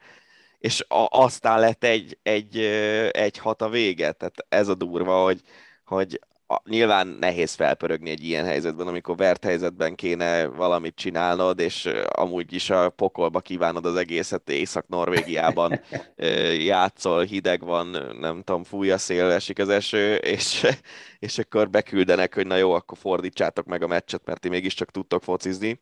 Hát az, hogy Mourinho életének legnagyobb vereségét egy ilyen meccsen szedi össze, ez nem nagyon vicces. Uh, igen, írtam is a Bencének, amikor mm, a Twitterek írta, hogy mi a túra ez a Bodöglim, hogy, hogy ez egy nagyon jó csapat, és a nyáron megismerkedtünk vele, a fogorvos és a hentes kifejezetten jó. és akkor mondta, hogy... Nyilván ez túlzás. Örül, nyilván túlzás, nagyon-nagyon barokkos túlzás, de ő visszavágott azzal, hogy reméli, hogy a Cleveland Brownsnak a jelenlegi irányítója marad az idény végén, Baker helyett az irányító, csak hogy hasonlóan nagy örömökben legyen részem nekem is neki a Rómával kapcsolatban. Ilyenek is jók többek között, ezért is vicces a Twitter. Na, egy másik hír, a szállodai szobájából irányította a Bayern a Benfica elleni BL meccsén Julian Nagelsmann vezetőedző, mint utóbb kiderült, azért mert Covid pozitív. Bayern a hajrába végül kiütötte a Benficát. Nagyon jó meccs volt. Én néztem, és messze, messze túlmutat ez az eredmény és abszolút nem a, a valós különbséget mutatja a két csapat között. A Bayern megszórta az utolsó pár percben a Benficát, de bár, hogyha, állítom, hogyha a Benfica betalál, és, és minden esélye megvolt rá, hogy komolyabb előnyt szerezzen, mondjuk két gólos előnyt szerezzen a Bayern ellen, akkor máshogy alakul ez a mérkőzés. Vannak ilyen meccsek, nagy kifejezetten jó, kifejezetten jó meccs volt. Nagyon úgy tűnik, hogy a Benfica fog abból a csoportból tovább jutni, és nem a Barca, úgyhogy nem egy rossz csapat. Így van. A, emlékszel még uh, Thomas Gravenzelre? Hogyne. Egy ilyen kopasz Dán. Na uh, ő kell a Manchester United-ba, A hentes. a hentes. Hát na egy ilyen játékos, ugye a Real Madrid játékosa volt többek között, és uh, tegnap találtam vele kapcsolatban egy hírt, hogy uh, Las Vegasban telepedett le, és iszonyat nagy sztárok tőszomszédságában lakik, mert hogy dollár milliómos lett, de nem, nem egy-két-három, hanem ilyen százmilliókban mérik át állítólag a, a vagyonát a pókernek köszönhetően. Olyan szinten elkezdett pókerezni, és olyan jó játékos vált belőle, hogy százmilliós vagyonra tett szert, és egy, egy ismerőse név nélkül úgy nyilatkozott, hogy ő látta a Grávézent 80 millió dollárt is nyerni parti során, illetve 54 millió dollárt is veszíteni. Igen, azért a, van a, ez a high stakes poker, amiből közvetítettünk egy-két tornát, ahol én nem emlékszem már, hogy pontosan hogy nézett ki, de úgy emlékszem, hogy 100 ezer dollár volt a beugró, és voltak ott olyan játékosok, akik egészen könnyedén kifizették a, azt is, hogy többször visszavásárolták magukat.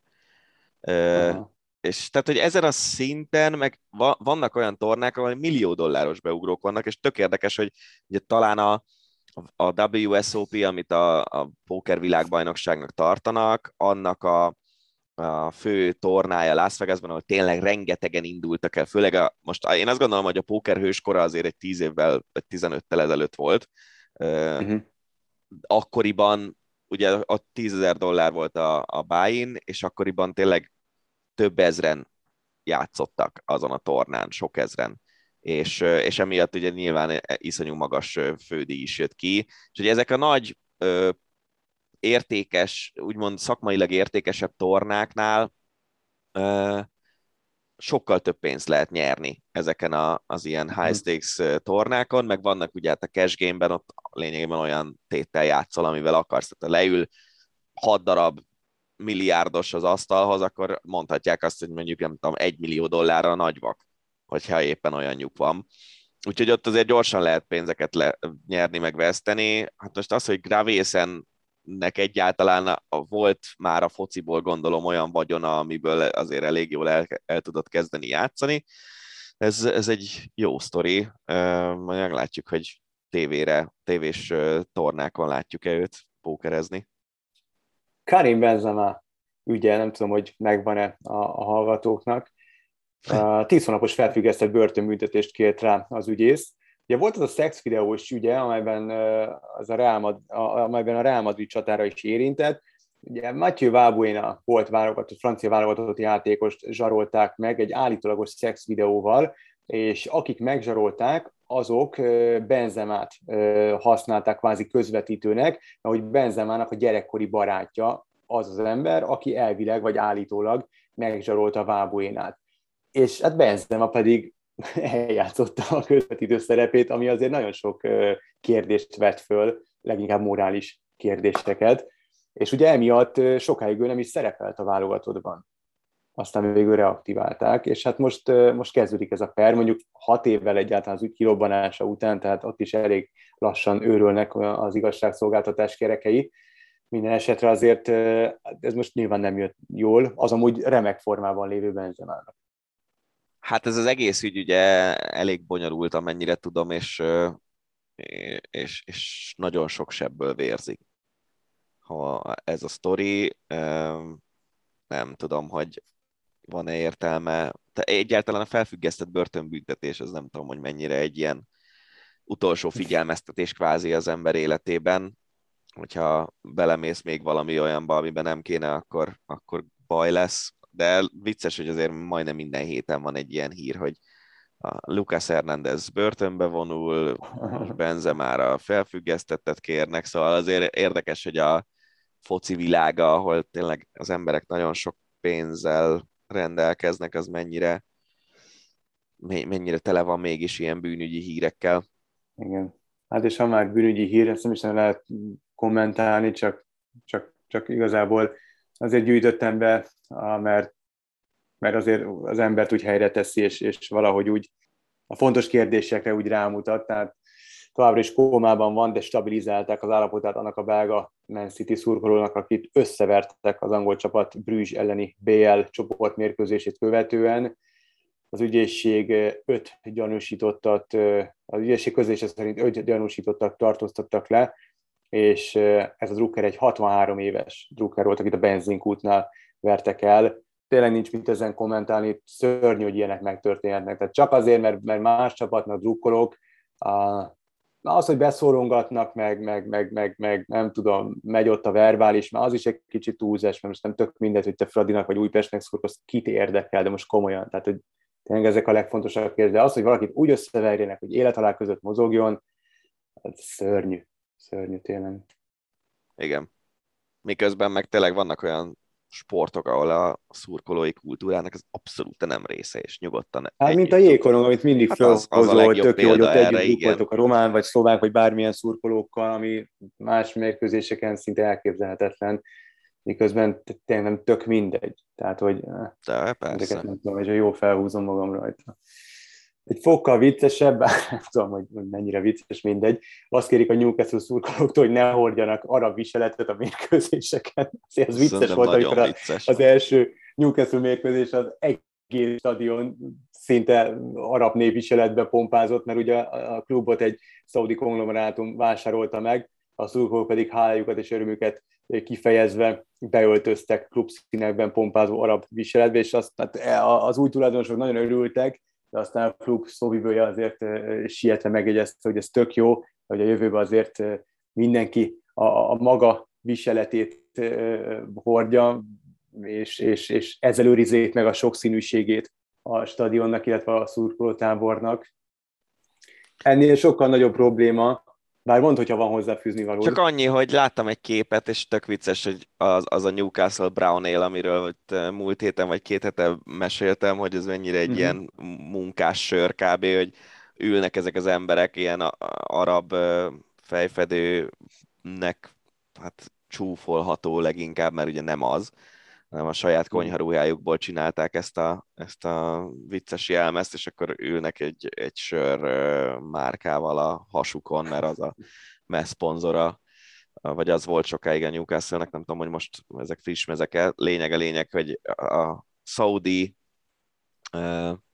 törvénykezés, meg a szaudi életszigora és a, és a sör egy jelenetben, ez szerintem elég mókás. Igen az már kevésbé, hogy nem is az, hogy menesztették ezedik mérkőzése után Steve Bruce vezetőedzőt, aki előbb a 13. majd a 12. helyen zárta, az amúgy abszolút nem erős, és többször a kiesés sorsára ítélt Newcastle a bajnokságban munkássága során, illetve az FA kupában legjobb nyolcig vezette a csapatot, hanem szerintem a történetben az a szomorú, amit utána Steve Bruce mesélt, és nem is egy nyílt levél volt, hanem talán egy interjú, és nagyon szívhez szóló mondatokat lehetett hallani a, a korábbi Manchester United játékos legendától, miszerint úgy dolgozta végig ezt a két évet, hogy folyamatosan úgy érezte, hogy ezt nem fogadják el, nem szeretik, csúfolják, egy részük csúfolja, beszólongat nekik, um, nem tartották elég jó edzőnek,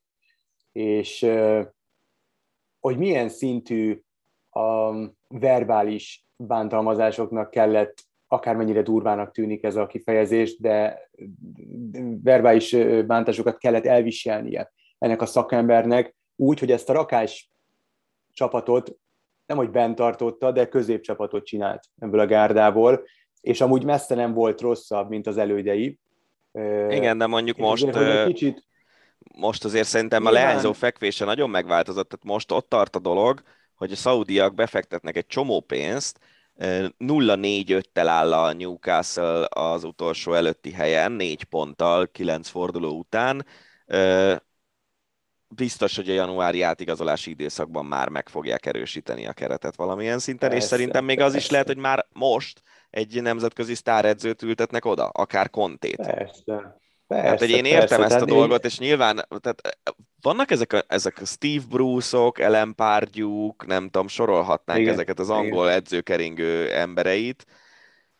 Ők azért nem véletlenül mindig az angol alsóházban, meg a championshipben dolgoznak. Tehát, hogy egy, egy nagy, nagy formátumra vágyó, sok pénzt befektető tulajdonos biztos, hogy nem azért küldi el Steve Bruce-t, mert, mert nem tudom, ki akar vele szúrni, hanem mert látja Steve Bruce-nak a limitét, és tényleg valószínűleg így ezeknek van, az edzőknek van. a limite az ez, hogy, hogy egy kiesés ellen küzdő angol csapatnál mondjuk be tudják őket hozni a tizenvalahanyadik helyre, és bent tartja őket van. a Premier League-ben, ami én, fontos én dolog, is. mert ugye a Premier League és a Championship között egyrészt van egy őrült nagy anyagi különbség, hogy a tévés jogdíjakból milyen visszaosztást kap a klub, másrészt meg a Championship-be leesni azért az egy veszélyes út, mert lásd még Sunderland, hogy leestek, és aztán leestek még egyszer. A Championship az egy gonosz bajnokság.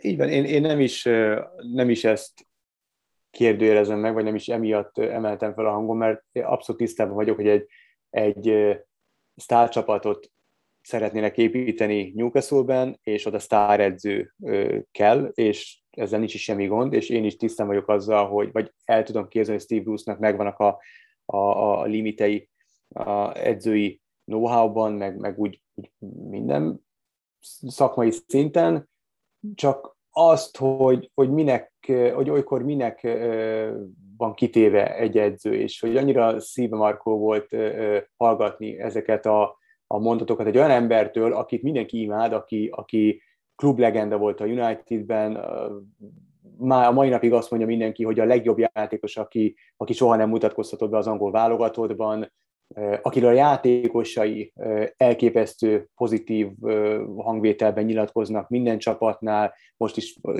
kapta a szívhez szólónál szívhez szólóbb üzeneteket egykori játékosaitól. Nem tudom, hogy rossz volt olvasni, rossz volt, meg is hallgattam, ahogy, ahogy beszélt, egyszerűen csak úgy, úgy nem, nem tudom, nem volt jó érzés. Hát persze. Az e... emberileg az ember sajnálja, de közben meg nyilván ez egy nagyon úgymond kegyetlen ilyen a kapitalista jellegű rendszer, hogy hát igen. az fog, a nagy csapatoknál az fog dolgozni, aki nagy edző, valószínűleg. Így Meg van. Mourinho. Ez szép volt. Ez jó volt. Menjünk is tovább.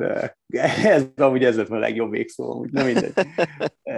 Először nevezték az olasz labdarúgó élvonalban szereplő Láció meccs keretében az egykori fasiszta diktátor Benito Mussolini dédunokáját, a 18 esztendős Romano Floriano Mussolini bekerült Szári vezetőedző 23 fős utazó keretében.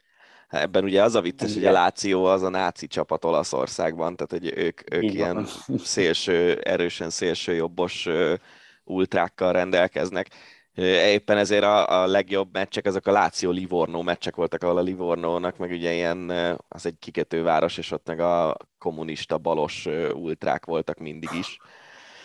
Hát én azt gondolom, hogy Romano Mussolini nem tehet arról, hogy a dédapja mit csinált, és meg kell Így kapja a lehetőséget a, az életben, de az, az szerintem vicces, hogy pont a Lációban játszik. Ja, hol máshol. Igen. Igen. Na, meglátjuk. Majd figyelemmel kísérjük a pályafutását, remélhetőleg karlendítések nélkül. Azt Tovább folyik, igen, labdarúgás után most egy kis kosárlabda NBA. Tovább folyik a Ben Simmons Philadelphia szappanopera.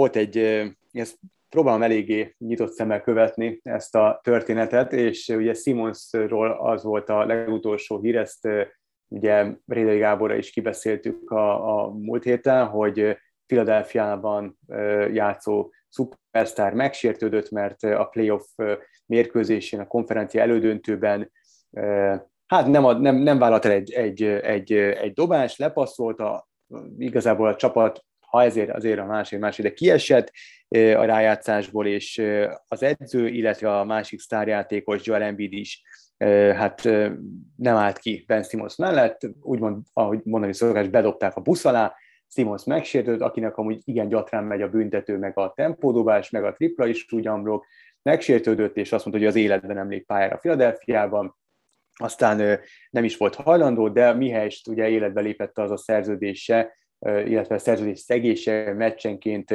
300 ezer dollárt bukott, ezt már azért nem engedte meg, vagy nem akarta megengedni, magának visszatért, de hát ilyen dulcás kislányként igazából, és a, ami most újból a, a balhé tovább, illetve ami az újabb löketét adta ennek az egész balhénak, vagy szappanopera legutó, legújabb részét, hogy beállt az edzésre, de a mobiltelefonja zsebében volt, ilyen irgalmatlan flagma mozdulatokkal játszott, ott rá volt írva az arcára, hogy bárhol akar lenni, csak itt nem, és Doug Rivers vezetőedző fogt és hazazavarta a fenébe és mondta, hogy nem kell, nem kell akkor edzésre jelentkezni.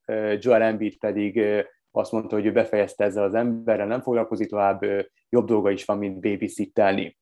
Az a kellemetlen a, a sztoriban, és... hogy ugye iszonyatos pénzt keres az ember, és egy élő négy éves hát szerződése négy éves van. szerződés van. Így van. Igen. És Daryl Mori, ugye a GM azt mondta, hogy leszarja kvázi, ő tőle ez még négy évig így mehet, tehát hogy ő, ő most kvázi tudod, mindig arról beszélünk, hogy a játékosok irányítják mostanság az NBA-t. Ő pedig a sarkál állt, és azt mondta, hogy na nem. Tehát de jó, de ebből nem kér. Figyelj, az, az hol sarkára állás, hogy, hogy fizetjük ezt, a, ezt az embert, miközben nincs mögötte érték, és, és nyilván ugye az NBA-ben az a rendszer, hogy van egy fizetési plafon, amíg a csapatok gazdálkodhatnak, tehát most áll ez a négy éves szerződés a fizetési plafon alatt, és nem tudnak vele mit kezdeni, nem tudnak hát, egy, egy, egy hasonló szintű játékost igazolni Simons helyére, úgyhogy nyilván az a legjobb megoldás mindenkinek, hogyha szépen szépen elcserélik majd valami hasonló szintű játékosra, és akkor egy olyanra, aki Embiiddel mondjuk jóban van, és akkor összeállhat Filadelfiában is egy ilyen bajnoki címre törő Hát igen, csak ezzel veszít az értékéből Simons, tehát a Dulc, tehát ez egy ilyen ördögi kör, hogy nyilván Móri azt mondja, hogy ez négy évig fog így menni, viszont áll benne a pénz, nem tudnak cserélni, ő azt mondja, hogy csak akkor cserélik, ha megfelelő értéket kapnak, viszont nagyon sokan azt mondják, hogy hát fene akar egy ilyen hisztérikát leigazolni, ráadásul ott vannak azok a dolgok, amik amiket folyamatosan felhoznak vele szem, hogy nem tud dobni, és nem is hajlandó tenni érte. Hát ezért, ez nem a... kell, ezért nem kell aláírni vele a négy éves csillió dolláros szerződést, hogyha hát, valaki nem jó, tud de, dobni. Ugye, tudod, van az a nagyhangú, ö, azt hiszem, ESPN-es ö, azért mondom, hogy nagyhangú, mert én folyamatosan követem, Stephen A. Smithről van szó, hát. egy, egy szakértő, aki szerintem azért, aki követi a kosárlabdát, a, a, a, illetve az NBA-t, annak ez a név sokat, sokat mond. Ő mondta azt, hogy Ben Simmons egy tempódobásra van LeBron James-től. Tehát, hogy akkora kosaras iq van, olyan jó védekezik, annyira jó tempóváltásai, ritmusváltásai vannak, betörései vannak, hogy ha megtanul a tempódobni, akkor ott van LeBron James 2.0. Tehát ezért teszik fel vele kapcsolatban a kérdés, hogy a túrója nem, nem tanul meg rendesen dobni, de sokan meg azt mondják, hogy fejben van ott a gond. Na mindegy, ezt most nem fogjuk itt megfejteni, de az biztos, hogy ez a szappanopera, ez, ennek még jó pár részét fogjuk taglalni itt a műsorban. Tenisszel folytatjuk. Egy aranyos hír, Roger Federer komoly megtiszteltetésben részesült, Bázelben nevével fémjelzett villamost indítottak útjának a nyolcas villamos vonalán, ugyanis kölyök korábban ezzel a villamosra utazott nap, mint nap edzésre, és igazán csak azért tettem be a mai adásba ezt a hírt, hogy rákérdezek, hogy te magyar viszonylatban kinek a nevével indítanál el villamos vonalat? Vagy melyik villamos vonalon indítanál el valamelyik sportoló, legendás sportoló nevével villamost? Nem tudom, hogy, hogy hol jár ő, vagy járt gyerekkorában, de ez nekem Szilágyi Áron van most a, a magyar sport csúcsán uh-huh. ilyen szempontból, aki tényleg egy, egy olyan figura, hát aki... vasas, tehát Hát de most nem, vasas felé. akkor a 14-es villamos. Nem tudom, hogy ő hol edzett, meg hol lakott, meg ilyenek. De Pasarét, nem? Hát ő, hát ő ezer éve Vasasnál van, és ott azt hiszem a Pasaréten van a Vasasnak a vívó ö, csarnoka. Ezt se tudom, ezt se tudom, hogy hol van a vívó csarnok, meg azt se tényleg, hogy ő hol lakott. Tehát lehet, hogy ott lakott mellette, és mm. nem ment villamosan. De mindegy, de függetlenül mm. ettől ö, ö, biztos, hogy, biztos, hogyha ilyenre kerülne sor, akkor nálam a, mm. az első helyen ő lenne a névsorban. Igen, nem, nem is. Nem Mert hogy itt ugye ez egy dolog, hogy mit érsz el a sportban, de hogy mellé milyen ember vagy, és én nem emlékszem arra, hogy Szilágyi Áron egy rossz szót szólt volna ő maga életében, mióta, pedig azért elég régóta előtérben van, és nem emlékszem, hogy bárki valaha rosszat mondott volna rá. Így van, abszolút. Kerékpár, ugye zajlik a, a Zajlott. pályakerékpáros világban, zajlott a pályakerékpáros világbajnokság Hubájban, és hát magyar eredményeket gyűjtöttem össze, leginkább azért, hogy te értékelt, hogy ugye te vagy itt a kettőnk közül abszolút a kerékpár szaki, aki folyamatosan nem hogy követ ide, hogy kommentálja a kerékpár versenyeket. Szóval 17. helyezett Omniumban Firutás, uh-huh. ezt majd várj, ezt, ezt majd Viktor. vágjad már meg, szóval. Ez, Viktor. A 17. hely Omniumban, a négy számot magában foglaló Omniumban Filutás Viktortól, um, és voltak még, még magyar eredmények, Lovasi 17. scratchben. Hogy kell értékelni, hol kell, hova kell helyezni ezeket az eredményeket? Hát figyelj, ha voltak még eredmények, akkor, akkor azt mondd el. Uh, igazából, aki, aki viszonylag egy nagy eredményhez közel volt, de ez nem látszik az eredmény, az Borissa Johanna, aki a női scratch versenyen uh, egy fél körrel előbb támadott, mint az az olasz lány, aki végül megnyerte a versenyt.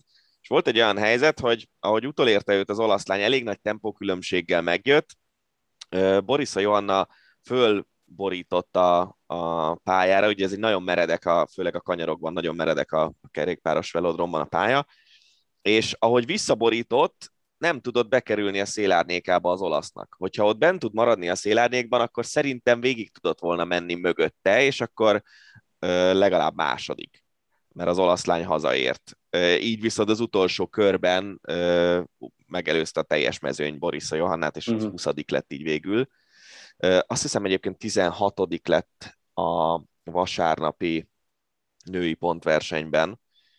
Igen, 16 lett, úgyhogy számszerűleg az a legjobb eredmény. Hát ezt az egészet úgy kell nézni, meg Szalontai Sándor is emlékeim szerint 17 lett talán a, a férfi sprintben. De mindegy, tényleg itt a számszerű eredmény ez nem kevésbé fontos, ezt az egészet onnan kell nézni, hogy nincsen Magyarországon olyan velodrom, ahol ők edzeni tudnak. Az.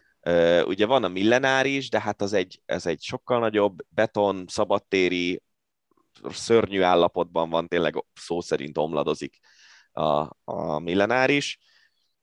Ők ott tudnak edzeni, meg, meg eddig tudtak edzeni Bécsben, viszonylag olcsón, de a Bécsi velodromot most lebontják és felújítan, vagy építenek helyett egy újat.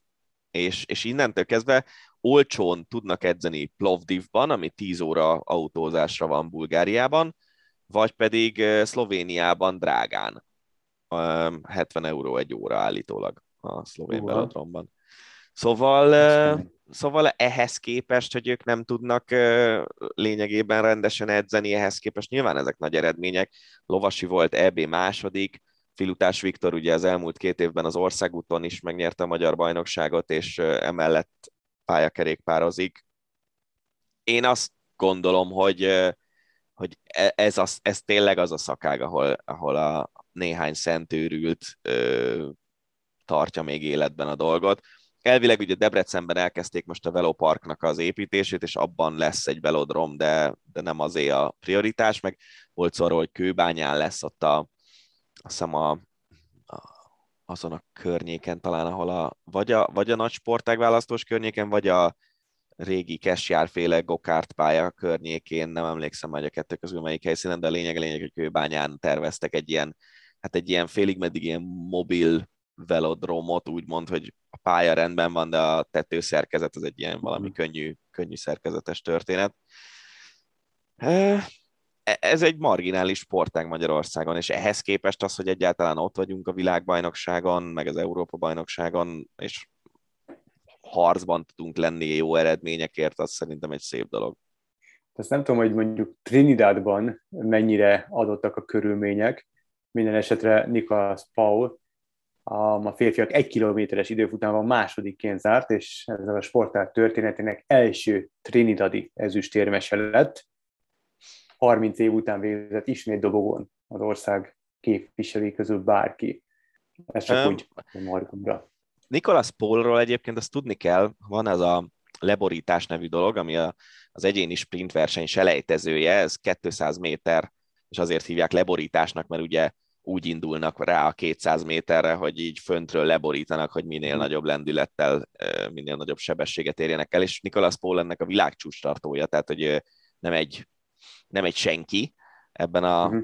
szakmában, egyáltalán nem, de nyilván az, hogy van például Szurináméból is egy top szintű sprinter, aki, aki az olimpián is szerepelt sprint számokban, meg itt a VB-n is, meg van két Trinidadi, az egy érdekesség, de ugye hát tudjuk, hogy a, a karibi embereknek a testalkata az egyébként ezekre a sprint számokra fokozottan alkalmas. Lásd még Usain Bolt, meg egy csomó egyéb karibi jó sprinter az atlétikában, úgyhogy itt az a kérdés, hogy tényleg melyik, melyik sportágat választják.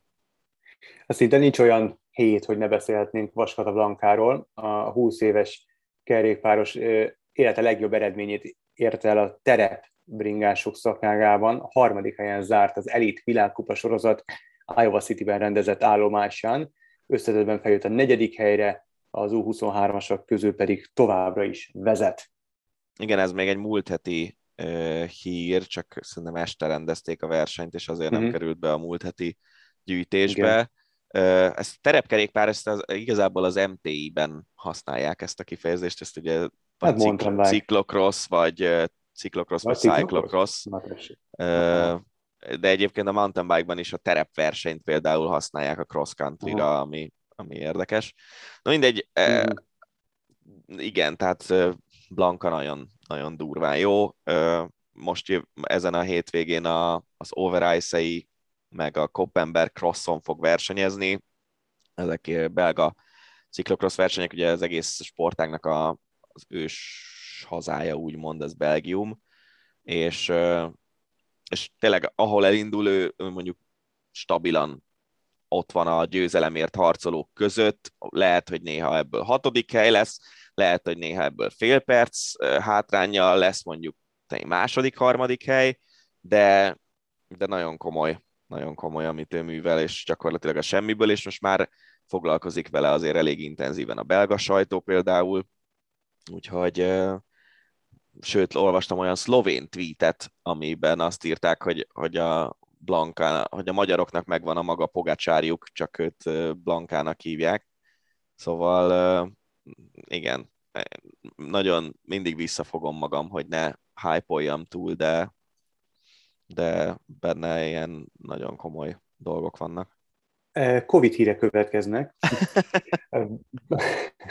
Először a MotoGP házatájáról. Ugye a gyorsasági motoros VB dolgozó szinte összes részevő megkapta márciusban az oltást a Katari államnak köszönhetően, de hát azért negatív PCR-teszt továbbra is feltétele a depóba való belépésnek. Az Avintia e-szponzoráma csapat egyik szerelője ezt próbálta kijátszani, egy korábbi teszteredmény átszerkesztésével, hogy bejusson az Emilia Romagna nagy díjra. hát észrevették nyilván a csalást a, a szervezők, és idén már nem le, tudja ellátni a munkáját. Ez volt a MotoGP-ben. Az NHL-ben pedig 21 mérkőzési eltiltották Evander Kane-t, a San Jose Sharks sztárját, miután hamis oltási igazolványt mutatott be, az eltiltása alatt a játékos fizetést sem kaphat. Hát ilyen sztorik mindig lesznek, szerintem ez a Covid-dal kapcsolatos intézkedése kijátszása is pont ugyanolyan csalás, mint hogyha az ember doppingol, meg nem tudom micsoda.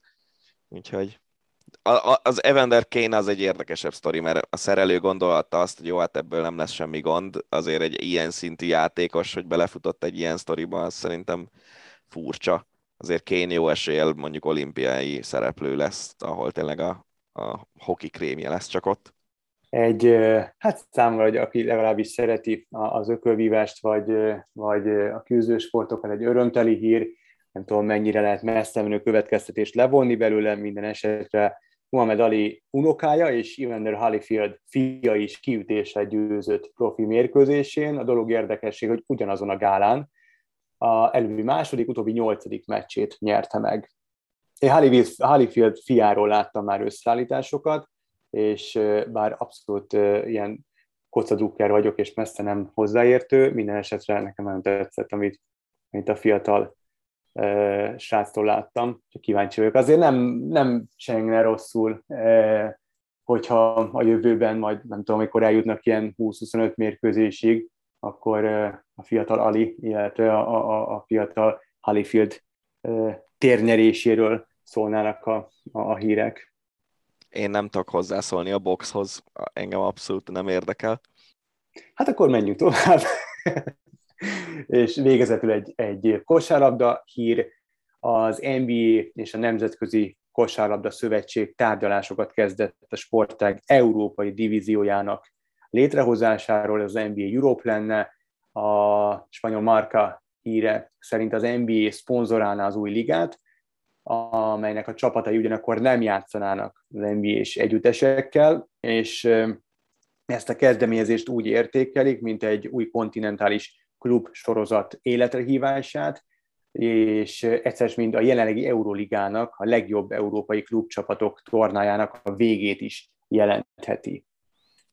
Amikor ezt a hírt olvastam, pontosan ez jutott eszembe, hogy van már ilyen sorozat, Euróligának hívják, egyébként tényleg egész hasonló rendszerben működik a dolog, hogy évről évre nagyjából ugyanazok a csapatok, azt hiszem nem, nem tudom pontosan, hogy, hogy mekkora változás van évről évre az Euróliga mezőnyben. Lehet, hogy a spanyol negyedik helyezett az évről évre változik, de hogy azért nagyjából ugyanazok a csapatok játszanak, körmérkőzéses rendszerben, nyilván egy fokkal kevesebb meccsel, mert a, az otthoni ligában is szerepelnek ezek a csapatok, de nem látom ennek értelmét. Van egy sorozat, működik, viszonylag sokakat azért érdekel is, és attól, hogy az lehet, hogy mondjuk NBA Europe-nak hívják, az tök mindegy, de én nem nyúlnék hozzá.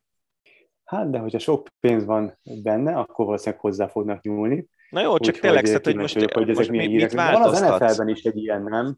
Ja, az NFL már rég nincs. Ez más szint téma? Az már nem, az volt, az volt, 90-es években volt, hát a legviccesebb sztori az, a, az az úri-ember, akit a múltkor is idéztem, Andrew Brandt, ő volt a Barcelona Dragonsnak a, vagy Dragons, hogyha angolul akarod mondani, a uh-huh. general managere, és az első meccsen a, így megpróbálták ezt az amerikai életérzést eladni, hogy hotdog, popcorn, nem tudom milyenek, pomponlányok. Az első meccsen a közönség sokkal jobban örült annak, amikor a barcelonai csapat lábbal ért el pontokat, tehát mezőnygól vagy extra pont, mint a touchdownnak, mert ők azt hitték, hogy azért sokat, hogyha berugod a labdát a kapuba. És igen, tehát a NFL Europe az volt szerintem egy ilyen 8 évig nagyjából a 90-es években, de kvázi a érdeklődés hiányában elmarad kategóriába került. Én szerintem nem lenne nagy különbség az NBA Europe meg a, meg a uh-huh. Euróliga között, maximum tényleg az lenne, hogy akkor nem FC Barcelona néven futna a csapat, hanem Barcelona Dragons néven. Aha. Szerintem nincs különbség. Hát lehet, hogy ezek könnyebb lenne talán az átjárás az európai játékosoknak az NBA-be, vagy nagyobb, nagyobb figyelmet kapnának, de ugyanakkor meg ott van ez a G-League az NBA alatt, tehát na mindegy, ez majd gondolom körvonalazódik, hogyha úgy adódik. Teljesen elfelejtettem, hogy akartam a short track válogatott szerepléséről beszélni egy picit itt Opa. az Ácsiban, úgyhogy még gyorsan ezt közbeszúrom. Egy arany és két ezüstérmet szerzett a magyar rövidpályás gyorskori válogatott a hétvégi pekingi olimpiai tesztversenyen, ami egyben olimpiai kvalifikációs verseny is volt, és világkupa állomás is. Um, ami talán ennél is fontosabb az az, hogy, hogy gyakorlatilag minden számban uh, ilyen kvótát érő helyen végeztek a, a magyarok, uh, leszámítva a női, hogy is, a női váltót, igen, a női váltó az nem tudott a legjobb nyolc közé jutni, de a vegyes váltó az igen, és a férfi váltó is második lett, ami ugye azért nagyon fontos, mert négy éve az olimpiára épp hogy kijutott a férfi váltónk, mert egyetlen egy döntőt sem tudott futni, és most már rögtön egy második helyjel kezdtek, ezért az elég sok pontot ér, úgyhogy remélhetőleg nem lesz gond a férfi váltó kvalifikálásával, ha már címvédők vagyunk valamiben egy téli olimpián, és, és egyébként a Liu testvérek elég jól szerepeltek, illetve John Harry Kruger a, az Amerikából honosított már magyar színekben versenyzőkor is, is elég jól szerepelt a hétvégén, úgyhogy így tovább, és, és reméljük, hogy a következő hétvégén Nagoyai állomás is hasonlóan jól sikerül. Így van, tehát akkor ez volt erre a hétre az Ácsi. Amit korábban elmondtam, az természetesen még most is áll, hogyha van bármiféle észrevételeket, akkor azt tudassátok velünk a megfelelő csatornákon, Twitteren, Instagramon, bárhol, illetve ha van olyan híretek, amit nem hallottatok, de szeretnétek, vagy érdekelne a véleményünk róla, akkor azt is ugyanúgy a tudomásunkra tudjátok hozni. Leszünk jövő héten, és jelentkezünk, lesz Ácsi is, mert minden más. Vigyázzatok magatokra, Révdanit és Farkas Fölgyi Gábort hallottátok. Sziasztok! Ez volt a Hosszabbítás, az Eurosport podcastje.